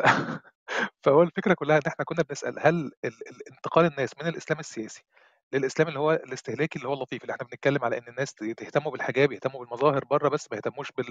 بالعبادات. محمد رضا كان عنده حاجة بيكلمك إن أنت ممكن تتكلم أعتقد هو قال بدائع الظهور يا محمد أنت قلت إيه يا باشمهندس محمد؟ كنت قلت حاجة ليها علاقة بكتاب لأ مش بدائع الظهور كان كان ضرب مثل من كتاب وقال لك إن الراجل بعد ما حلل القصة كلها تحليل منطقي قال إن بشكل واضح المشكلة الحقيقية كانت اللي كانت موجودة كانت في الآخر قدر الله لا قال إن الحاكم ظالم ولا قال إن الناس كانت المفروض تبني كباري ولا قال إن كذا وبدأ الموضوع ينتقل من الإسلام اللي هو السياسي أو إن إحنا عايزين نغير المجتمع أو نغير الواقع أو نعمل كذا كذا كذا لكلام استهلاكي كلام أكتر يصلح لنوعيه الإسلام الخفيف خالص اللي ملوش علاقة بال... بال... بالمتون. هو دي الفكرة كلها دي الارجمنت اللي كانت مبنية فحضرتك شايف كده ولا لأ؟ ولو أنت شايف ده فده حصل إزاي؟ اتفضل يا مولانا حضرتك أنت عارف أصلا قبل إسلام السوق كان كتاب إيه يا أستاذ؟ إسلام السوق ده جه في الفكرة منين؟ لا يا فندم اتفضل وضح حضرتك عندك خبرة؟ لا لا اتفضل. عارف عارف عارف ال- الحوار بتاع الكنائس اليومية أو كنائس التلفزيونية تسمع عنها؟ التليفانجلست. في آه آه آه آه. أيوه عليه عارف فاكر فاكر؟ بيلي جرام فاكر بيلي جرام؟ بالظبط؟ بالظبط صح. فتح الله عليك. انت كده انت أنا بقول من زمان ال... والله العظيم اللي البيت ده دقرم أكتر واحد دقرم في ال... في ال... إيه؟ اسم سوري فنتولين هو فنتولين فلترين لا لا العظيم بجد. كمل كمل كمل. صحيح أنا أنا فهمت حاجة فين القصة دي. بيلي جرام قصة يا إخوانا من التسعينات حصل إيه؟ حصل ال- اللي بيسموه الموجة الثالثه الموجة الثالثه في الأحياء الأحياء البروتستانتي في, في أمريكا اللي هو لقوا الشباب كتير جدا بيبعدوا عن الدين فنعمل إيه؟ نعمل نعمل ايفنتس يعني مش هنعمل مش هنتكلم عن الدين في المسا... في الكنائس هنأجر مسرح جميل ون... ونجيب شركات ودعم وف- وفاندس والكلام ده كله ونجيب بقى ناس من من بره ونعمل نعمل وأنت داخل المسرح ده هتلاقي فيه بيبيعوا جلابيات بره وبيبيعوا مش عارف بطانات حديثة وبيبيعوا موبايلات ويبيعوا عارف أنت الجو ده سوق سوق فعلا أكنه سوق ويجي يدخل على ال على الستيج يبقى لابس مش لابس بقى السيسي يبقى لابس بدلة كويسة كده أو زي الشباب وناس يرقصوا يعملوا رقصات مش عارف جميلة. وأغاني الأخيرة اللي اتقالت ويبقى نعمل حالة اتسمت بعد كده الكنائس التلفزيونية. عاوز أقول لك الكنائس التلفزيونية دي اتفرج عليها 700 مليون إنسان خلال ثلاث سنين. واتعمل تلفزيونات بقى من ضمنها ال cables اللي اتعمل 10 10 تلفزيونات ليل نهار شغالة بس على على الدعاة الجدد الدعاة الجدد اللي هم مجموعة بيلي جرام والمجموعة اللي تحتيها. المجموعة بيلي جرام كان تحتيها مثلا 10 20 واحد. اللي كتب القصة دي بالتفصيل رضا هلال. عارفين الكتاب بتاع الإمبراطورية الأمريكية؟ عمل ثلاث مجلدات. رضا هلال اللي هو كان مدير الأهرام. عارفه الله يرحمه أي- اللي اتقتل ما هو راح فين؟ لا ما اتقتلش. لا لا لا هو خطف. ولا اختفى؟ اختفى اختفى اختفى اترفع. اختفى ده هو ده. كان طالب كباب وكفتة والتليفون أيوه. موجود. آه آه آه. طب أيوه أيوه هتقول أيوه لي ما شاء الله عليك يا نوي ما انت فخم ما هو انت عارف الدنيا آه كلها. على قد يا فندم على قد. اتفضل يا مولانا آه. هو ده عمل ثلاث مجلدات واستكتب فيها أهم الناس الكتاب في ال في ال في ال في, ال في, في أمريكا وقعد حوالي 25 سنة هناك وحاول يعمل ما يسمى تفكيك أمريكا. يعني أمريكا أحب أفهمها حتة حتة يعني. أمريكا الثقافية أمريكا الدينية أمريكا الخرافية. كتب حاجات وكان مقالات مهمة جدا جمعها في الإمبراطورية الأمريكية ثلاث ثلاث ثلاث مجلدات. وبعد كده عمل كتاب الصهيوني ال- ال- ال- المسيح اليهودي لو حد يسمع عنه. كان مهم كتاب كسر الدنيا في العالم كله. كان في 2000 تقريبا نزلوا الكتاب. وكان بيتكلم ساعتها على الكنائس قد إيه؟ وقال إن الفكرة دي مرشحة أن تأتي على المسلمين. سبحان الله. الكلام ده كان قبل ما يطلع عمرو خالد خالص. عمرو خالد لما جه أول ما جه عامل برضو ال events ده وراح أجر مسرح رو- رويال لو حد يفتكر يعني. وبقى يعمل يتكلم فيه عن عن غدا نلقى الأحبة واخد لك؟ وبعد كده ابتدى بقى يتكلم ويجيب الشباب وبتاع ونفس الموضوع. بعيد عن المساجد واتعمل الدعاة الجدد نفس الرسمة بتاعة الكنائس كنائس اليوم. وبعد كده الفكرة بقى جه بقى الراجل اللي هو بتاع المخابرات الأمريكية ده وراح عمل كتاب اسلام السوق بنفس الطريقة وكان بيتكلم على النظرة البروتستانتية برضه. إزاي اللي هي نظرة نظرة سوق وبروتستانت وحاجات زي كده. وساعتها حتى ماكس ويبر آه نفس صح الموضوع نفس الطريقة نفس الفكرة بالظبط فالفكرة كلها كانت من من من الكنائس التلفزيونية اللي عملها بيلي جرام في التسعينات بنفس الشكل بنفس المنظر. ولما تقراها على فكرة لما تقرا الكلام اللي كتبه رضا هلال عن الموضوع ده وأكرم لمعي أكرم لمعي القسيس كان كتب مقال كامل كبير عن الموضوع ده. فمن بعدها بقى اتحول بقى لإيه؟ الإسلام ما يسمى اسلام السوق أو اليومين دولت اسلام الفرداني الإسلام الفرداني ده على فكرة في في دراسة لسه نازلة مقاله حوالي 22 صفحة بيتكلم عن الإسلام الفردي اللي منزلها نهوض مركز نهوض 2023 لو حد عاوز يقرأ الكلام يعني بصراحة مقال محكم ومحترم جدا. اكتب كده الإسلام الفرداني يمين مركز نهوض هتلاقي ال 22 صفحة تقريبا. المقال مقال تحفة. بيتكلم عن الاسلام الفرداني اليومين دول اللي أنت إيه اللي أنت تتجمع كل واحد يتجمع مع مجموعة إسلام فرداني ملوش دعوة بقى بالسرديات الكبرى الخلافة عمر وتغيير الأمة عمر والسياسة عمر هي عمر بسيسو والله عمر بسيسو والله أنا قصدي على عمر بسيسو ما المقال ده هيعجبك جدا يا لبيدي هيعجبك جدا. مقال تحفة لسه نازل 23 على فكرة. بيتكلم فيها على ال... على انت ممكن ابعت انت على تليجرام للناس كمان يا ريت تبعته لي وأنا أنا باشمهندس عمر أنت معاك invitation دوس على صورتك في أي وقت. لو أنت حابب تعترض على اللي بيتقال ده اطلع على طول. بس يا فندم ده ده الحوار بمنتهى البساطة. فإسلام السوق ده هو نفس الفكرة اللي كان كاتبها اللي اتعمل في التسعينات بتاعت بيلي جرام. انفخوا بيلي جرام بيلي جرام وجون بيلي ما... جرام. بيلي جرام وجون ماكسويل. أنا أنا ذكرت جون ماكسويل. تلميذه تلميذه يا فندم. بيلي جرام آه تل... آه ما أنا عارف عارف. كل ده تلاميذ طب حلو. هو الفكرة أنت هو مجرم يا طيب. لبيدي لبيدي بيلي جرام مجرم. مجرم. متفق يعني. معاك متفق معاك. أنا عايز أسألك سؤال. في ناس من الحركة الإسلامية شايفين إن ال- الدعاة الجدد أو الدعاة الجديد ده كويس. يعني دول بيوصلوا لأماكن إحنا ما نعرفش نوصل لها. وشايفين إن أنت بتتكلم من دولت يا أستاذ لبيدي عشان ما أقول بتقول إيه بتتكلم من دولت ولا زمان؟ إيه؟ آه لا زمان. زمان زمان. آه صح. بتكلم ال- في اليومين اول دولت حتى حركات الإسلامية الكبيرة زي حماس مثلا. حماس ترفض هذا الفكر ونزلت حتى تحذير الإسلام الفرداني ده وحتى جابت كلام بتاع الصهاينه يعني واحد كان كان صهيوني في الموساد بيقول إحنا عاوزين الإسلام الفرداني ده لأن الإسلام الفرداني ده هو اللي هيوقف الجهاد وحركات الجهادية والكلام ده وساعتها الناس هتقبل. فإحنا عاوزين الإسلام الفرداني الحلو الأمريكاني بتاع السوق ده. هم- انما إنما حماس بقى لها مثلا سنتين ثلاثة بتنزل بيانات اللي مرفوض الكلام ده. الإسلام الفرداني ده أخطر حاجة في على الاسلام أنا بتكلم عن حركات لا ما هو صح شرعا الغرب شايف إن إسلام السوق ما عندهمش مشاكل مع في الحضور المجتمعي خالص خالص. ده. يعني ده صهيوني كتب مقالة في اليدعوات الاحرانوت قال ال- الحالة الوحيدة عشان نوقف نوقف الحركات الجهادية زي حماس والجهاد والكلام ده اللي إحنا نعمل شخصيات فردانيه يتجمعوا عليهم وما فيش ولا تنظيمات ولا جماعات ولا سرديات كبرى ولا القصص دي ناس يتكلموا حاجات حلوة يتجمعوا على زي ما قلت لك إسلام السوق ده حلو جدا. فعشان كده حماس نزلت اليومين دولت اليومين دولت بتكلم 22 21 نزلت كذا بيان أنا كان في إيدي دراسة 50 صفحة عاملينها حماس هنا. تعرف حماس ليه موجود هنا في, في تركيا؟ فكنت قاعد مع الشيخ أشرف نفسه يعني آه يعني وك- وكلمت معاه 50 صفحة مكتوبة التحذير من الإسلام الفرداني والدعاة الجدد الفردانيين الذين يتكلمون عن الفردانيه مهما كانوا بيتعبدوا بقى ويخلوا الناس يصلوا يعيطوا يعملوا أي حاجة الكلام ده كله في صالح الصهاينة. وراحوا حاطين يعني معاهم المقال بتاع المقال بتاع أنت بتتكلم كإيه؟ آه، أنا بتكلم كإيه؟ ركز معايا. أنا بتكلم كإيه؟ حركات إسلامية هل هي فاهمة الحركة دي ولا لأ؟ فاهمة اللعب ده ولا لأ؟ يعني أنت أنت رأيك الشخصي فيهم إن هم مش رأي إيجابي؟ يعني هم بتنظر لهم نظرة سلبية. أنا بكلمك أنا بكلمك أنت بتكلمني أنا ولا بتكلم عن حركات إسلامية؟ حركات إسلامية آه زمان لا لا زمان ش- يعني لا هقول لك على حاجة. لا شريف عبادي. لا هقول لك دلوقتي هقول لك هقول لك. رأيي هقول لك رأيي. بس هقول لك زمان كان بيحصل إيه؟ 2005 أنا حضرت الحوارات دي. أنت عارف عمرو خالد أنا أعرفه كويس جدا وقعدت معاه يعني أعرفه كويس جدا كمان. ف ف وهو عرفته كويس كمان. فأنا فأنا لما, لما هو كان ماسك الجامعة كان جامعة القاهرة.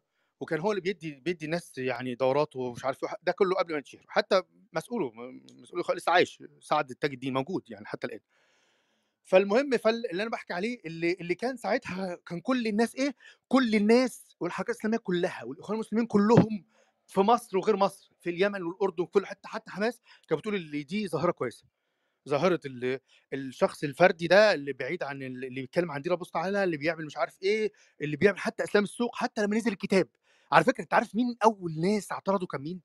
ما كانش حركات اسلاميه محمد عمارة الحركات الإسلامية مش داخل الحركه الإسلامية معترض وعابر بس عارف إيه محمد أسامة أنور أسامة أنور. يا أسامة أنور لا. لا لا اتفضل بكلمك أنا بتكلم عليه محمد عماره تخيل بقى دكتور محمد ده كان عنده كان عنده مشكلة في الحاجات اللي هي أي شيء يبدو كده من بره إن هو في شبهة حاجة معينة فهوبا لا ما يعني نصبر لا نسمع لا نتفرج مش لا مش بالطريقة دي. هو ما كانش بهكذا بساطة يعني يعني راجل كان تقيل قوي يعني. أيوه ما أنا أنا قصدي قصدي إن هو ما أنا كانش ما كانش أحكامه سريعة كانت أحكامه إن أنت ما تقولش إن حاجة كويسة فهو كونه أصدر حكم ده معناه إن آه هو درس الموضوع. كويس. بيسمع يسمع كويس جدا جدا. وبي... وبيقعد كويس جدا. وبيقعد يسمع جامد جدا ويقعد فترات طويلة على فكرة. يعني فأنا عاوز أقول لك اللي تخيل بقى في الوقت اللي كان فيه الإخوان بيوجهوا اللي لازم تحضروا لعمرو خالد. وكانت بتروح أتوبيسات تقف من من من رمسيس عشان تروح لغاية اسمه إيه؟ لغاية ال- الحصر القديم اللي هو اللي كان موجود في إيه الأول العجوزة المعاد العجوزة العجوزة. قصدي. وبعد كده لما راح بقى الحصر الجديد اللي هو في 6 أكتوبر. أنا عاوز أقول لك اللي ده الإخوان كلهم كانوا راضيين بده. لغاية أنا أول مرة أشوف نقد واضح جدا للخطاب الفرداني وللإسلام السوء وكان من الحركة الإسلامية هو كان من سنتين. وحركة إسلامية قوية يعني يعني دلوقتي الإخوان ما ينفعش تقول لي حركة إسلامية قوية يعني الإخوان المسلمين عندهم بقوا ثلاثة دلوقتي ولا أربعة متخانقين مع بعض وعندهم مشاكل كبيرة فما تقدرش تقول دلوقتي اللي في إخوان مسلمين بالفعل على الأرض.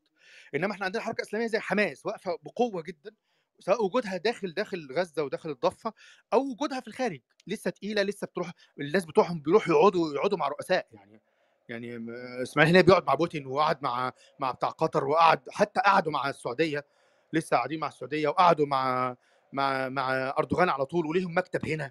يعني قصدي إيه؟ أنت بتتكلم حركة إسلامية قوية.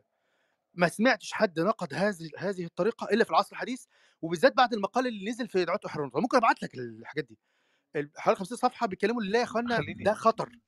اللي يجي يتكلم بس إن إحنا هنبعت هنبعت الحاجات اللي قالها الدكتور شريف والكتاب كمان شوية في فوق Linktree كده لو الناس دست عليه هيلاقوا في قناة تليجرام في فيسبوك وتويتر وحاجات كده لطيفة لو حبيت تشتركوا فيها بحاجة كويسة والحوار هينزل على اليوتيوب ما عدا الجزء بتاع النقاش لأن جزء النقاش ما أعتقدش إن هو مسموح إنه على اليوتيوب. في قناة آه. تليجرام فوق هنبعت عليها الحاجات دي كلها. اتفضل يا دكتور. فأنا بحكي اللي اللي أول مرة أسمع نقد فعلي وبالذات الناس ناس كبيرة حتى في مثلا عن العروري مثلا العروري ده نائب نائب هنية. صح العروري ده شيخ. آه، نائب نائب إسماعيل هنيه مباشرة في في الحركة ولما قعدنا معاه الكلام كان هنا. وكان الكلام لأ إحنا الناس دي خطر. حتى لو كانوا بيعملوا حاجات كويسة حتى لو كانوا بيخلوا الشباب تصلي وتتدين ومش عارف تعمل إيه وتعمل إيه وتعمل إيه وتعمل إيه في الآخر إيه؟ اللي أنت كل واحد يعيش مع نفسه وكل واحد أنت آه، يركز في نفسك طب خير. اما هنطلع إسرائيل إزاي يعني؟ فاهم قصدي؟ فالفكرة دي الفكرة دي فيها فيها سم قاتل يعني. وعشان كده حتى منعوا في غزة الأفكار دي الطريقة دي مهما كان الراجل ده عظيم مهما كان بيقول كلام كبير وجبار وحاجات زي كده آه، حضرتك إحنا عاوزين نشوف الكتيبة بتاعتك اللي بتحارب إسرائيل فين. مفيش طب يعني الكلام قضية يعني الكلام ده بالاخر يعني ينطبق حاجة يعني الكلام ده وبس يعني ثقافة يعني أنت جميل. طب بس ما, يلزمناش يعني. الكلام ينطبق على دكتور طارق السويدان برضو ولا هو هو ما ينفعش نقول أسماء عشان ما بس؟ يصحش أنت تسيء لناس. بس هم الكلام كان على كل الناس على كل ما هو يا راجل ده انت فرداني ده انت مسكت مسكت دار الإفتاء مسكت مسكت مسكت المجمع كله إحنا عارفين هم مين معينهم يا ريس. يا عم ده يعني لا ما تقولش أسماء. عارف يعني هنقول يعني أشهر نار العالم خلينا يعني. من يعني دلوقتي ناس خلينا الناس من اللي دلوقتي في داهيه أصل في ناس اللي هي أسلام أسلام ال management والبتاع والكلام ده. آه بالظبط كده خلينا أنا نقول عاوز خلينا نقول يا دكتور شريف خلينا نقول يا دكتور شريف بس اللي أنا فهمته من كلام حضرتك لحد دلوقتي إن أنت قصدك إن الاسلام الإسلام السوق ده كويس للمجتمعات المستقرة ولكن غير مناسب للمجتمعات اللي هي فيها حاجات زي الجهاد زي حماس أو كذا وكذا وكذا وهو في مجمله فكرة خطر. أنا فهمت صح؟ لا لا هو هو فكرة خطر على كله.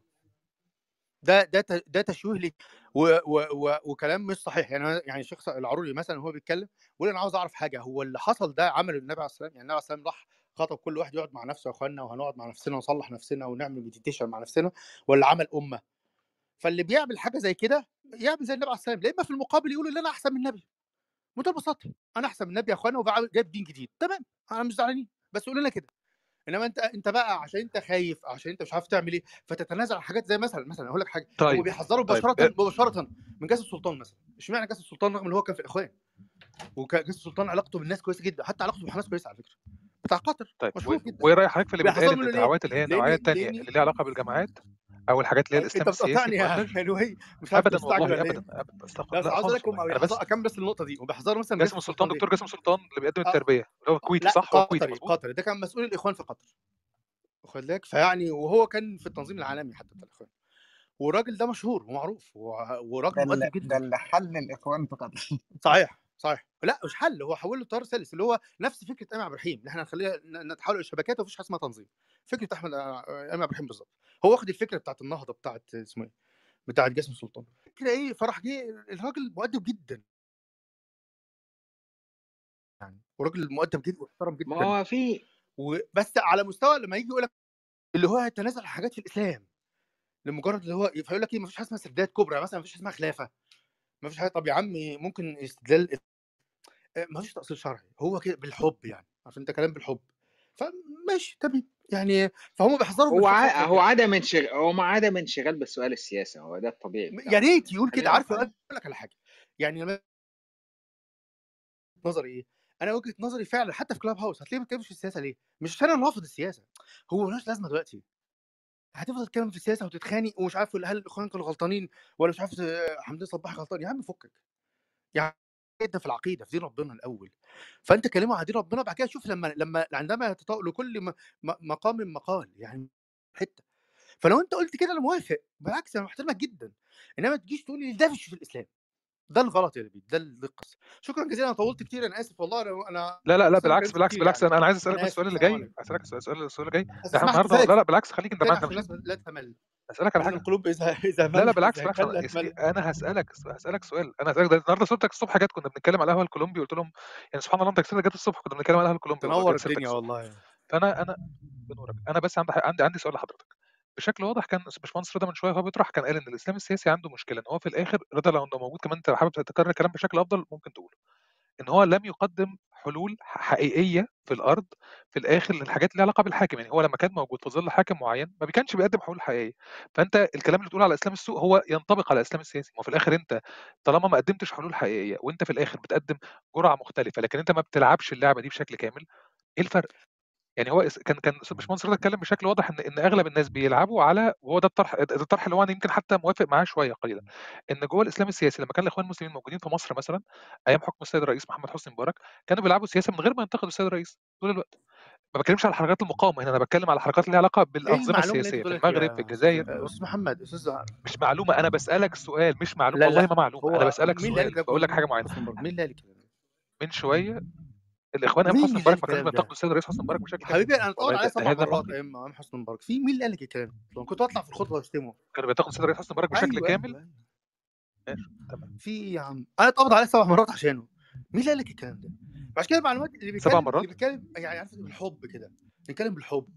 فاهم قصدي؟ يا اخوانا الله يكرمكم نتكلم وإحنا بنتكلم نحترم بعض لا إما تجيب معلومات متاكد يا منها عارف أنت بتقول إيه لا إما لا إما في, الآخر ما تتكلمش. طيب هو ما باشمهندس رضا أهو باشمهندس رضا معاك اتفضل. أنا ما أعرفش ما أعرفش مين اللي قال أنا ما بتكلمش على حد معين. لا لا خالص خالص خالص هو حتى مبارك ما قالهاش كنا بنطلع كنا بنطلع كنا بنطلع أنا اللي قلت أنا اللي قلت مبارك أنا اللي قلت مبارك وأنا بتكلم. حبيبي دلوقتي أنا أنا 2005 و2006 كنا بنعمل مظاهرات في الشارع لأول مرة كنت قدام محكمة مح... اللي عملنا محكمة قدام محكمة العباسية أنا اتقبض عليا. طيب وكنا أنا مع حضرتك أنا يمكن إيه مبارك يمكن مبارك كان نموذج غلط بس خلي رضا يشرح فكرته بشكل أحسن بس مني قبل قبل ما تقول أي حاجة أنا بس عاوز احكي حتة صغيرة بس قد كده. ما هي كل هو قصه الكونكشن بيقطع عندي ولا عندكم كلكم ولا كل كل الكلام ده مش صحيح. أنا شايف الموضوع إيه؟ هي كل قصة لم تتملك القوة. إنما يعني مش مش حاجة إن أنت ما قدمتش لا مش حاجة اسمها كده. تقدر تقدم وع- طيب. طيب بس هو كل قصة كل قصة لم يكن معاك الدبابه بس. لو معاك السلاح ومعاك القوة كان الموضوع خلص. يعني ولا أي حاجة. يعني أنت مش عايز تقول اللي عنده يعني علم وفكر ومفيش الكلام ده. مين اللي قال لك هي كل ق- كل قصة القوي هو الذي يحكم. بمنتهى البساطة. إنما إنما لما يجي فرصة بقى والقوي يحكم ساعتها نقدر نحكم هو عنده حاجة ولا ما عندوش حاجة ولو مش ابن خالتي يعني غلط هيبقى غلط. طيب ولو عنده حاجة رضا. كويسة ومش عارف يعني تمام اسمعه أنا تحت آه، امرك بس أنا بس هسمع ظبط تحت أمرك. ال connection عندك لأن الصوت عند حضرتك بي- بيعرف بيوصل على إيه اللي هو هسمعه تحت كفاية كده عشان مش عاوز أطول عليك السلام عليكم. طيب بس ال connection عندك يا ريت تظبطه شوية يا باشمهندس. وعلى فكرة كويس المايك الجديد ده. اتفضل يا رضا. خلاص الراجل نازل ما على فكرة هو هو كده هرب من المواجهه أنا حاسس إن هو هرب منك لأن لما سمع اسم رضا خاف شاهد. هو ده. شاهد شاهد شاهد شاهد هروب هروب شاهد هروب الشيخ باشمهندس شريف. شريف. آه آه. هو هو خاف لما أنت ذكرت قلت أنا رضا هيتكلم قال أنا هنزل تحت. ليه ما خرجش من الأول؟ ليه ما خرجش وأنا بتكلم؟ لكن أنت بمجرد ما اتكلمت ده مقطع يوتيوب ساخن وبعدين بعت له هو invitation ما رضيش يطلع. فلا خلاص الموضوع واضح يا رضا. طيب هو اتفضل. الحديث ما كانش عن مبارك. وإن كان ف- ف- يعني في كلامك بعض الوجاهة اللي هو إيه؟ كانت سياسة الإخوان مع مبارك اللي هو أنت سيب وأنا أسيب فاهم؟ ارخي شوية وأنا هرخي شوية اديني حتى وأنا يعني فاهم؟ كانت الأمر في في يعني كلام يعني. لكن الحديث كان هو عن مهندس أيمن عبد الحكيم كان في قضيتين وهو الاتفاق آه، العام في نفس التيار بتاع الإخوان. ودي اللي كان ذكرها برضو وأشار إليها دكتور شريف إن إذا كان هو نشأ في أصحابه اللي هم كانوا تبع حازمون وحازمون في الأساس ناشئين وسط الإخوان أو حتى البيئة اللي حواليه. كان أغلبها إخوان فهو متبني الفكر بتاعهم. وإن كان الخلاف آه، في خلاف يا إخوانا بيكون تكنيكال يعني لما يكون أنا هدفي أنا ونوي واحد هدفنا مثلا إن إحنا نروح إنجلترا وإن إحنا نكسر ساعة البيج بن تمام؟ ده هدفنا. في واحد ممكن يختلف معايا في إن والله نروح بالطيارة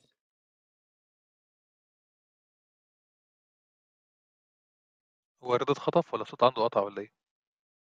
ولا الطيارة خدته ولا إيه اللي حصل؟ ولا أنا ده من غضب الصوت رب فصل ده من غضب ربنا.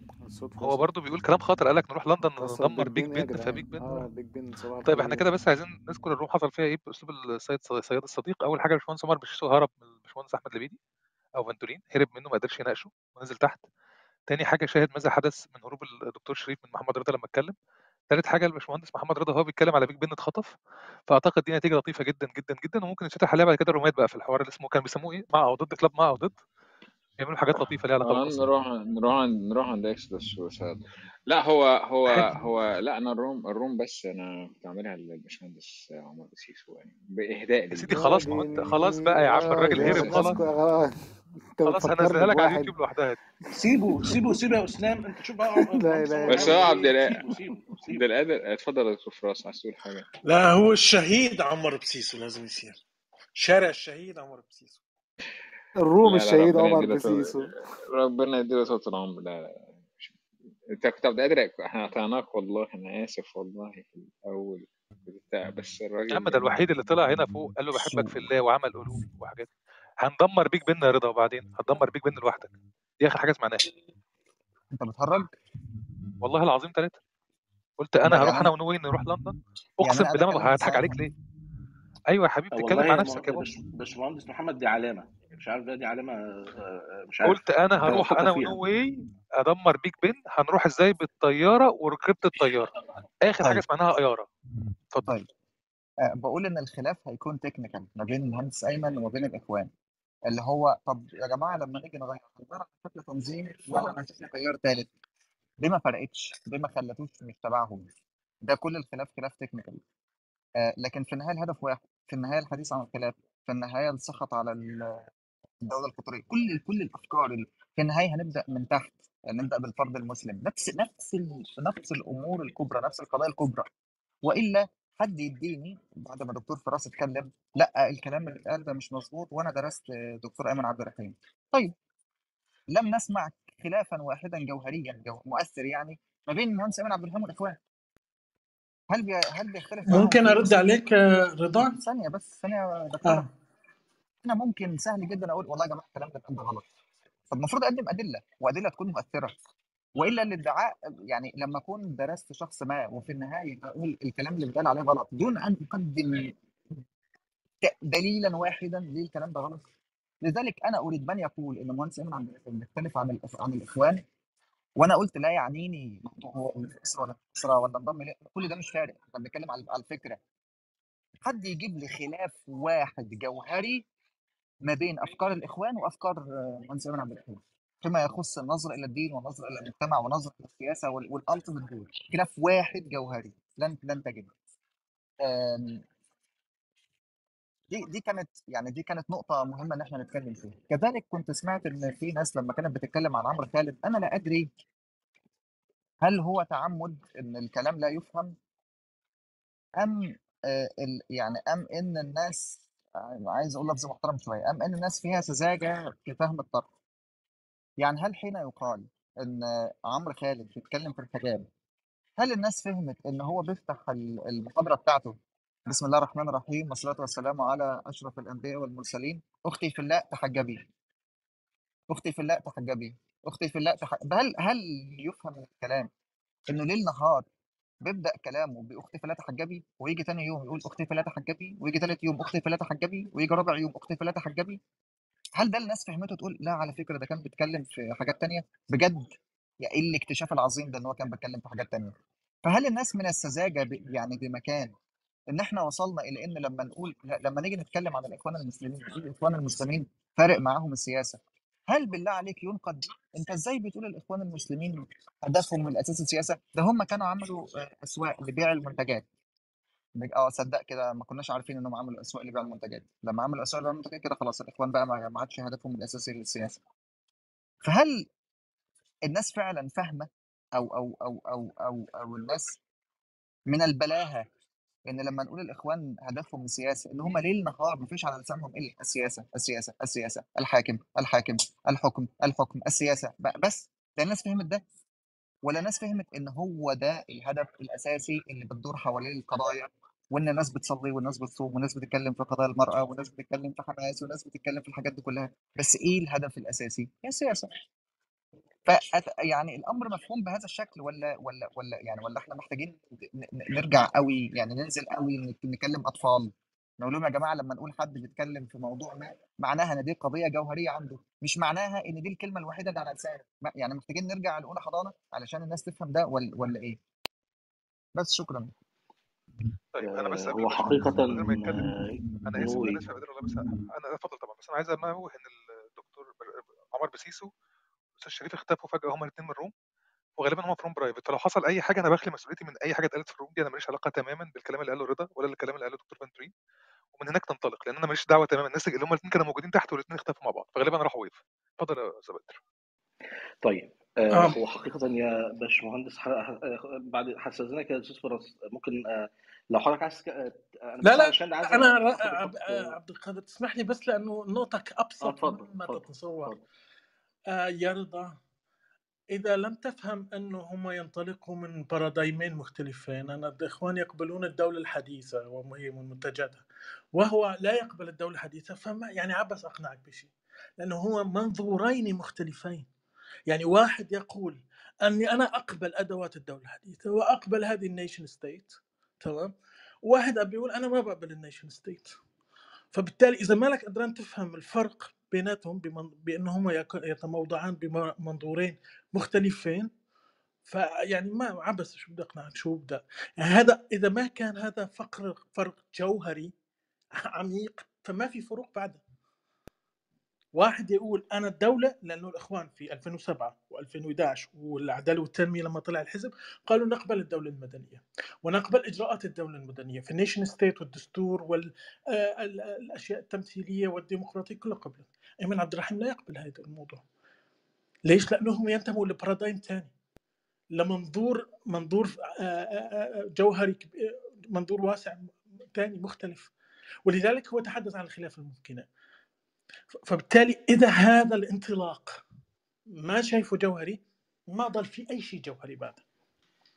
ولن تستطيع يا دكتور فراس. هو ده بقى الحبل اللي هاخده منك من حب... مع حضرتك. علشان علشان أرد الكلام بتاع محمد رضا ليه يعني هو مهندس محمد رضا وكأنما كان يتحدث عن نفسه لا يتحدث عن الآخرين. المهندس محمد رضا في تأصيلي للإشكالية اللي هو بيتكلم فيها هو بيتحدث عن نفسه. هو مش بيتحدث عن الآخرين بأي حال من الأحوال. الإشكالية إن محمد مهندس محمد رضا هو اللي قال الكلمة بتاعت عمرو خالد إن يلا اتحجبوا وخلاص. طيب. شخصا ضدي 9000 مليار مرة في الروم. آه، يعني ف... طيب خلاص. آه، يعني أنا. شايف في... أنا شايف يا عبد القادر والله إن الموضوع لحد هنا كويس. ها؟ أنتوا في كل مداخلة آه. ف طيب لازم أنا آسف. أنا بعتذر لك رضا مع إني آه بحبك يعني. طيب أنا طب أنا أنا أنا أنا أنا أنا مبسوط جدا من ختمة الدكتور فراس. آه بالظبط. أنا شايف إن ال- ال- المداخلة بتاعت الدكتور فراس هي كانت كافية لأن ووافيه حقيقه و... هي. هي هي آه. اسقاط على كل هي لخصت. خلينا آه لخصت خلينا كل حاجة خلينا خلينا هقول لك حاجة يا مهندس محمد. الاسقاط الإسقاط اللي قدمه الدكتور فراس هو ينسحب على كل النقاط اللي يتحدث فيها المهندس محمد ببساطة. هنشوف. خلينا يا عم هنشوف ان خناقه هو شخص عادي يعني. ادينا بنسمعك يا مهندس. طيب أنا مش بتخانق أه. بقول هنشوف أصل هنشوف دي معناها يلا هنشوف وريني يلا ورينا يا باشمهندس. لا أقصد هناك أنا هنحلل الكلمة دي لأن ايمن عبد الرحيم لا يقبل بالدولة الحديثة لكن الإخوان المسلمون يقبلون بالدولة الحديثة. أنهي إخوان مسلمين يا جماعة اللي بيقبلوا بالدولة الحديثة؟ أنهي إخوان مسلمين اللي هدفهم أستاذية العالم اللي اللي بيقبلوا بالدولة الحديثة؟ الإخوان المسلمين قبولهم بالدولة الحديثة قبول مرحلي قبول مرحلي لكن الهدف أصلا إن إحنا نرجع للخلافة اللي فيه حاكم أكبر للمسلمين ويعمل ويسوي وحاجات زي كده. ده هدف الإخوان المسلمين. فالقضية مش قضية إن إحنا بنحب الدولة الحديثة وإن أنا ممكن أموت علشان خاطر مصر لكن مش هموت علشان خاطر فلسطين.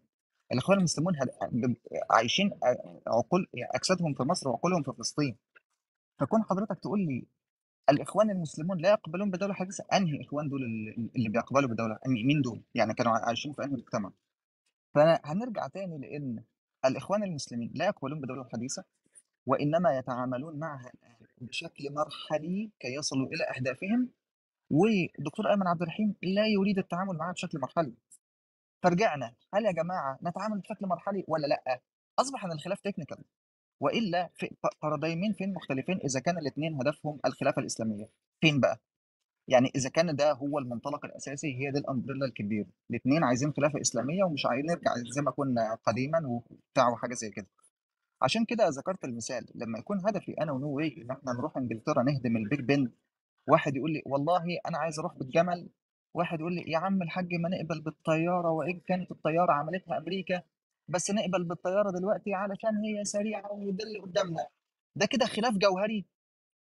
أنا عايز ده خلاف جوهري يا جماعة. إن واحد بيقبل بها آه لا لا بس آه، رضا أنا بس أقول لك شغلة مشان ما نضيع وقت الناس. أنت تنقب في النوايا وعم تحكي على افتراضات أنت. بينما الإخوان أصدروا في كذا مناسبة بيانات ومارسوا هذا العمل. وهذا ممارسة هذا العمل يترك يعني يترتب عليه شيء عقدي بالنسبة لهم أو بما تقييم الآخرين.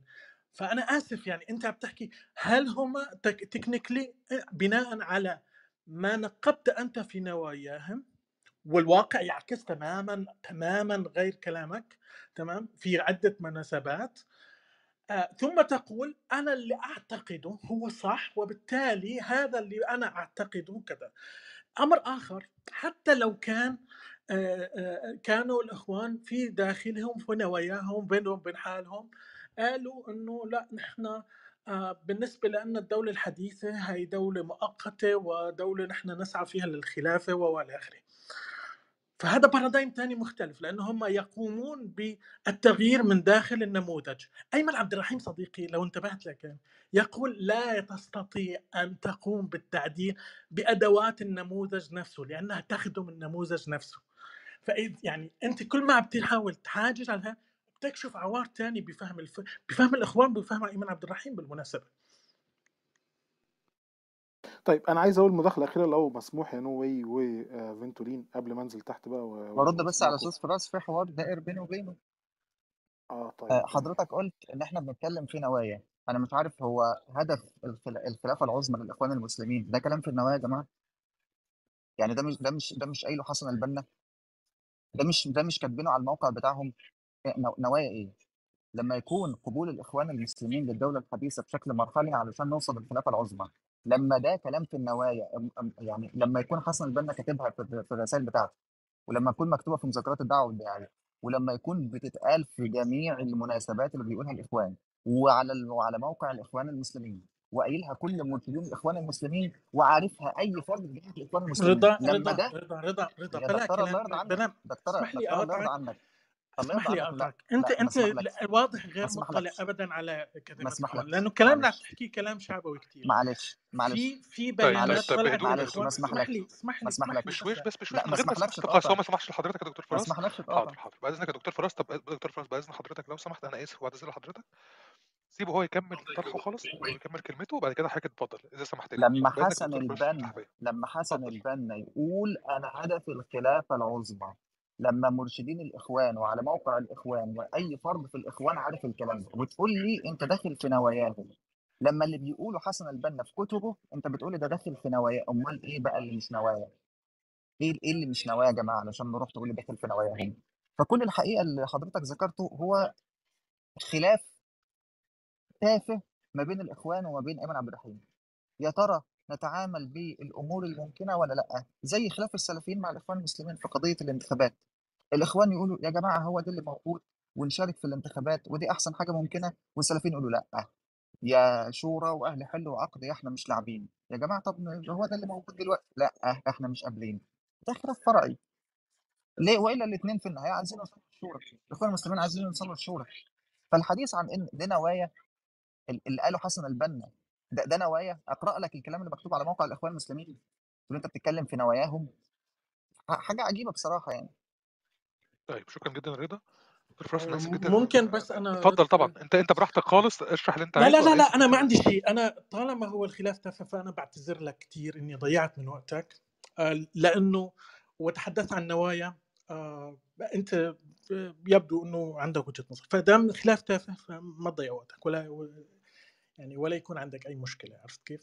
خاصة إنه أنت تعتقد إنه عندما تتبنى مفهوم برد يعني مفهوم أو منظور معين وتغير من داخله واحد يرفض هذا المفهوم كلياته توتالي هو خلاف تافه. فخلص معلش بدنا نتناقش يعني. آه، مسألة أخرى أنه آه، الأخ الشغلة بعيدا عن النقاش هذا ما أريد أن أقوله وهذا غير موجه لرضا. مهم جدا. أنا لست لا أنتمي لا للإخوان المسلمين ولا أؤمن بفكرة أيمن عبد الرحيم. مهم جدا عندما نتناول آه، قضايا الإسلام السياسي وقضايا السياسة بالتحديد في الوضع التعيس اللي نحن عايشينه إنه نكون بعيدين شوي عن خطاب عشوائي آه، شعبوي.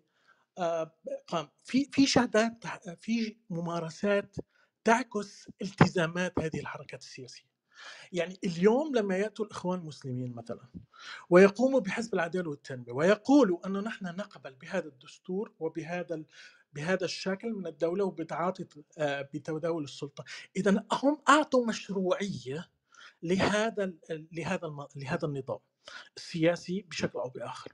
وهذه المشروعية سوف يعني سوف تحمل تقيد كل أفعالهم لاحقا. وبالتالي مسألة آه، ال- ال- ال- البحث عن الممارسات والممارسات المتكررة هي قضية كثير مهمة.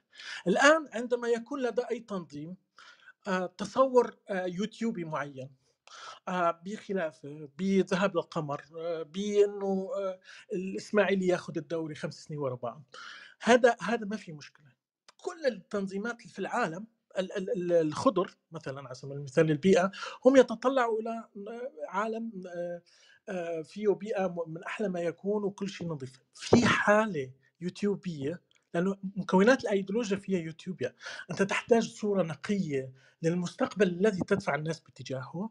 هذا المستقبل الذي تدفع الناس باتجاهه بياخذ أشكال مختلفة. ولكن هل بالنهاية آه هذا الشيء بالعمل السياسي المقصود في العمل السياسي عندما نتحدث عن آه آه حزب وعندما نتحدث عن دولة عن عمليه تفاوضيه هذه هل أنا هذاك الوقت بستخدم اليوتيوبيا تبعي؟ لا.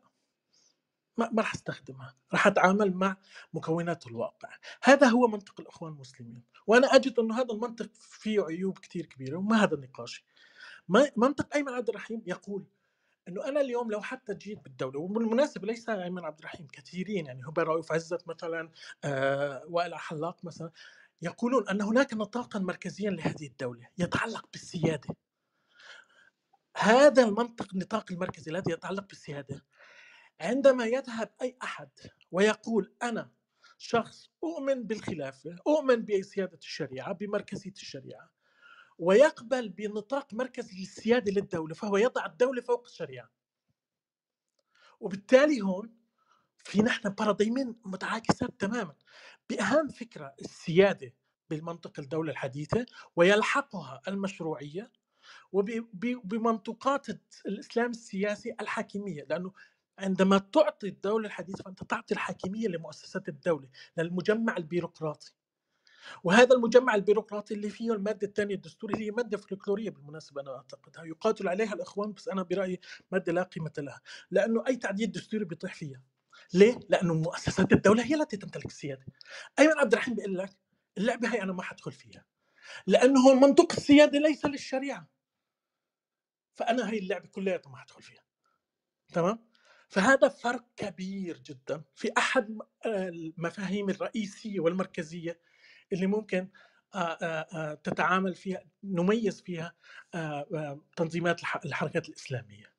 تمام؟ اللي هو مفهوم الحاكميه وأيضا هو مفهوم كثير مركزي ورئيسي عندما نتحدث عن nation state بمفهوم السيادة. تمام؟ لأنه الدولة الحديثة شو ميزها عن كل الدول؟ عن أنظمة الحكم السابقة؟ السيادة. السيادة عطت هذا المركز اللي هو تجمعت فيه كل السلطات سياده على بقية المجتمع. هذا الشيء ما حصل طول البش... تاريخ البشرية. تمام؟ وضبطه بمجمع بيروقراطي وبدستور وبقوانين وبسلطات وبتوزيع معين. وهذا هذا كلياته مج... الإطار هذا كلياته هو الدولة. تمام؟ وبالتالي بالتالي لما تحدثت إنه مشكلة ايمن عبد الحليم ايمن مشكلته بالنسبة لي مشكلة ايمن عبد الرحيم إن ايمن عبد الرحيم عندما قال أنا أرفضه لكن لم يحلل هو تحدث كثير عن نقطة مرحلية انتقالية بالانتقال من paradigm nation state أو هو ال modernity يعني من الحداثة ل paradigm ثاني آخر. أنا قلت عندي اعتراضين على مفهوم ايمن عبد الرحيم إنه لا يقول لنا إلى أين نذهب. وإنما يجعله بالإمكانية وهذا ممكن أنا أقبله بس يعطيني الشر- الشروط العامة الخلاف الممكن اللي أتحدث عليه. لكن أيضا قلت إنه في إشكالية بطرحه هو تحليل السلطة لأنه الدولة هذه الموجودة لن تتفرج عليك وأنت قاعد عم بتغير وعم بتروح. ليش؟ لأنه أنت ستقدم سيادتها فستنقض عليك. فبالتالي مرة أخرى الإخوان قابلوا مفهوم الدولة الحديثة بمفهوم النطاق المركزي تبعها بمفهوم السيادة وعندما نحن نأتي ممكن نحاجج الإخوان بمسألة أين مركزية الشريعة التي تتحدثون عنها؟ وأيمن عبد الرحيم قال لا أنا بالنسبة لمركزية الشريعة هي تعلو ولا يعلى عليها وبالتالي أنا لن أذهب لسيادة الدولة الحديثة على على الشريعة. فأعتقد هذا خلاف مركزي وقوي كبير يعني سواء بمفاهيم الدولة الحديثة إذا حد- تحدثنا نظرية فلسفة سياسية وإذا تحدثنا آه، فكر سياسي إسلامي آه، أو تنظيمات إسلامية فنحن نتحدث عن الحاكميه أعتقد افتراق كبير. ف... فيمكن الآخرين بيشوفوا تافه وهذا حقهم. ما حدا بيقدر يلومهم. وأنا بدي أعتذر لك يا رضا إني قاطعتك يعني. بتمنى ما تكون زعلت مني إني قاطعتك بس يعني تفاجأت أنا بالرد فماشي مشكلة. شكرا كثير لك. أنا أقول مداخلة آه أخيرة هذكر فيها اتفضل كلمتين. اتفضل كلمة لحسن البنا وكلمة من على موقع الإخوان المسلمين إخوان أونلاين. فيما يخص الحديث لأنه قال لي ده ده, نوايا أنت كده بتتكلم في نوايا الإخوان. حسن البنا قال نريد نحن نريد الفرد المسلم والبيت المسلم والشعب المسلم والحكومة المسلمة والدولة التي تقود الدول الإسلامية وعايز يعمل دولة كبرى والدولة التي تقود الدول الإسلامية وتضم شتات المسلمين وبلادهم المحروبة ثم تحمل علم الجهاد ولواء الدعوة إلى الله حتى يسعد العالم بتعليم الإسلام. ده كلام حسن البنا.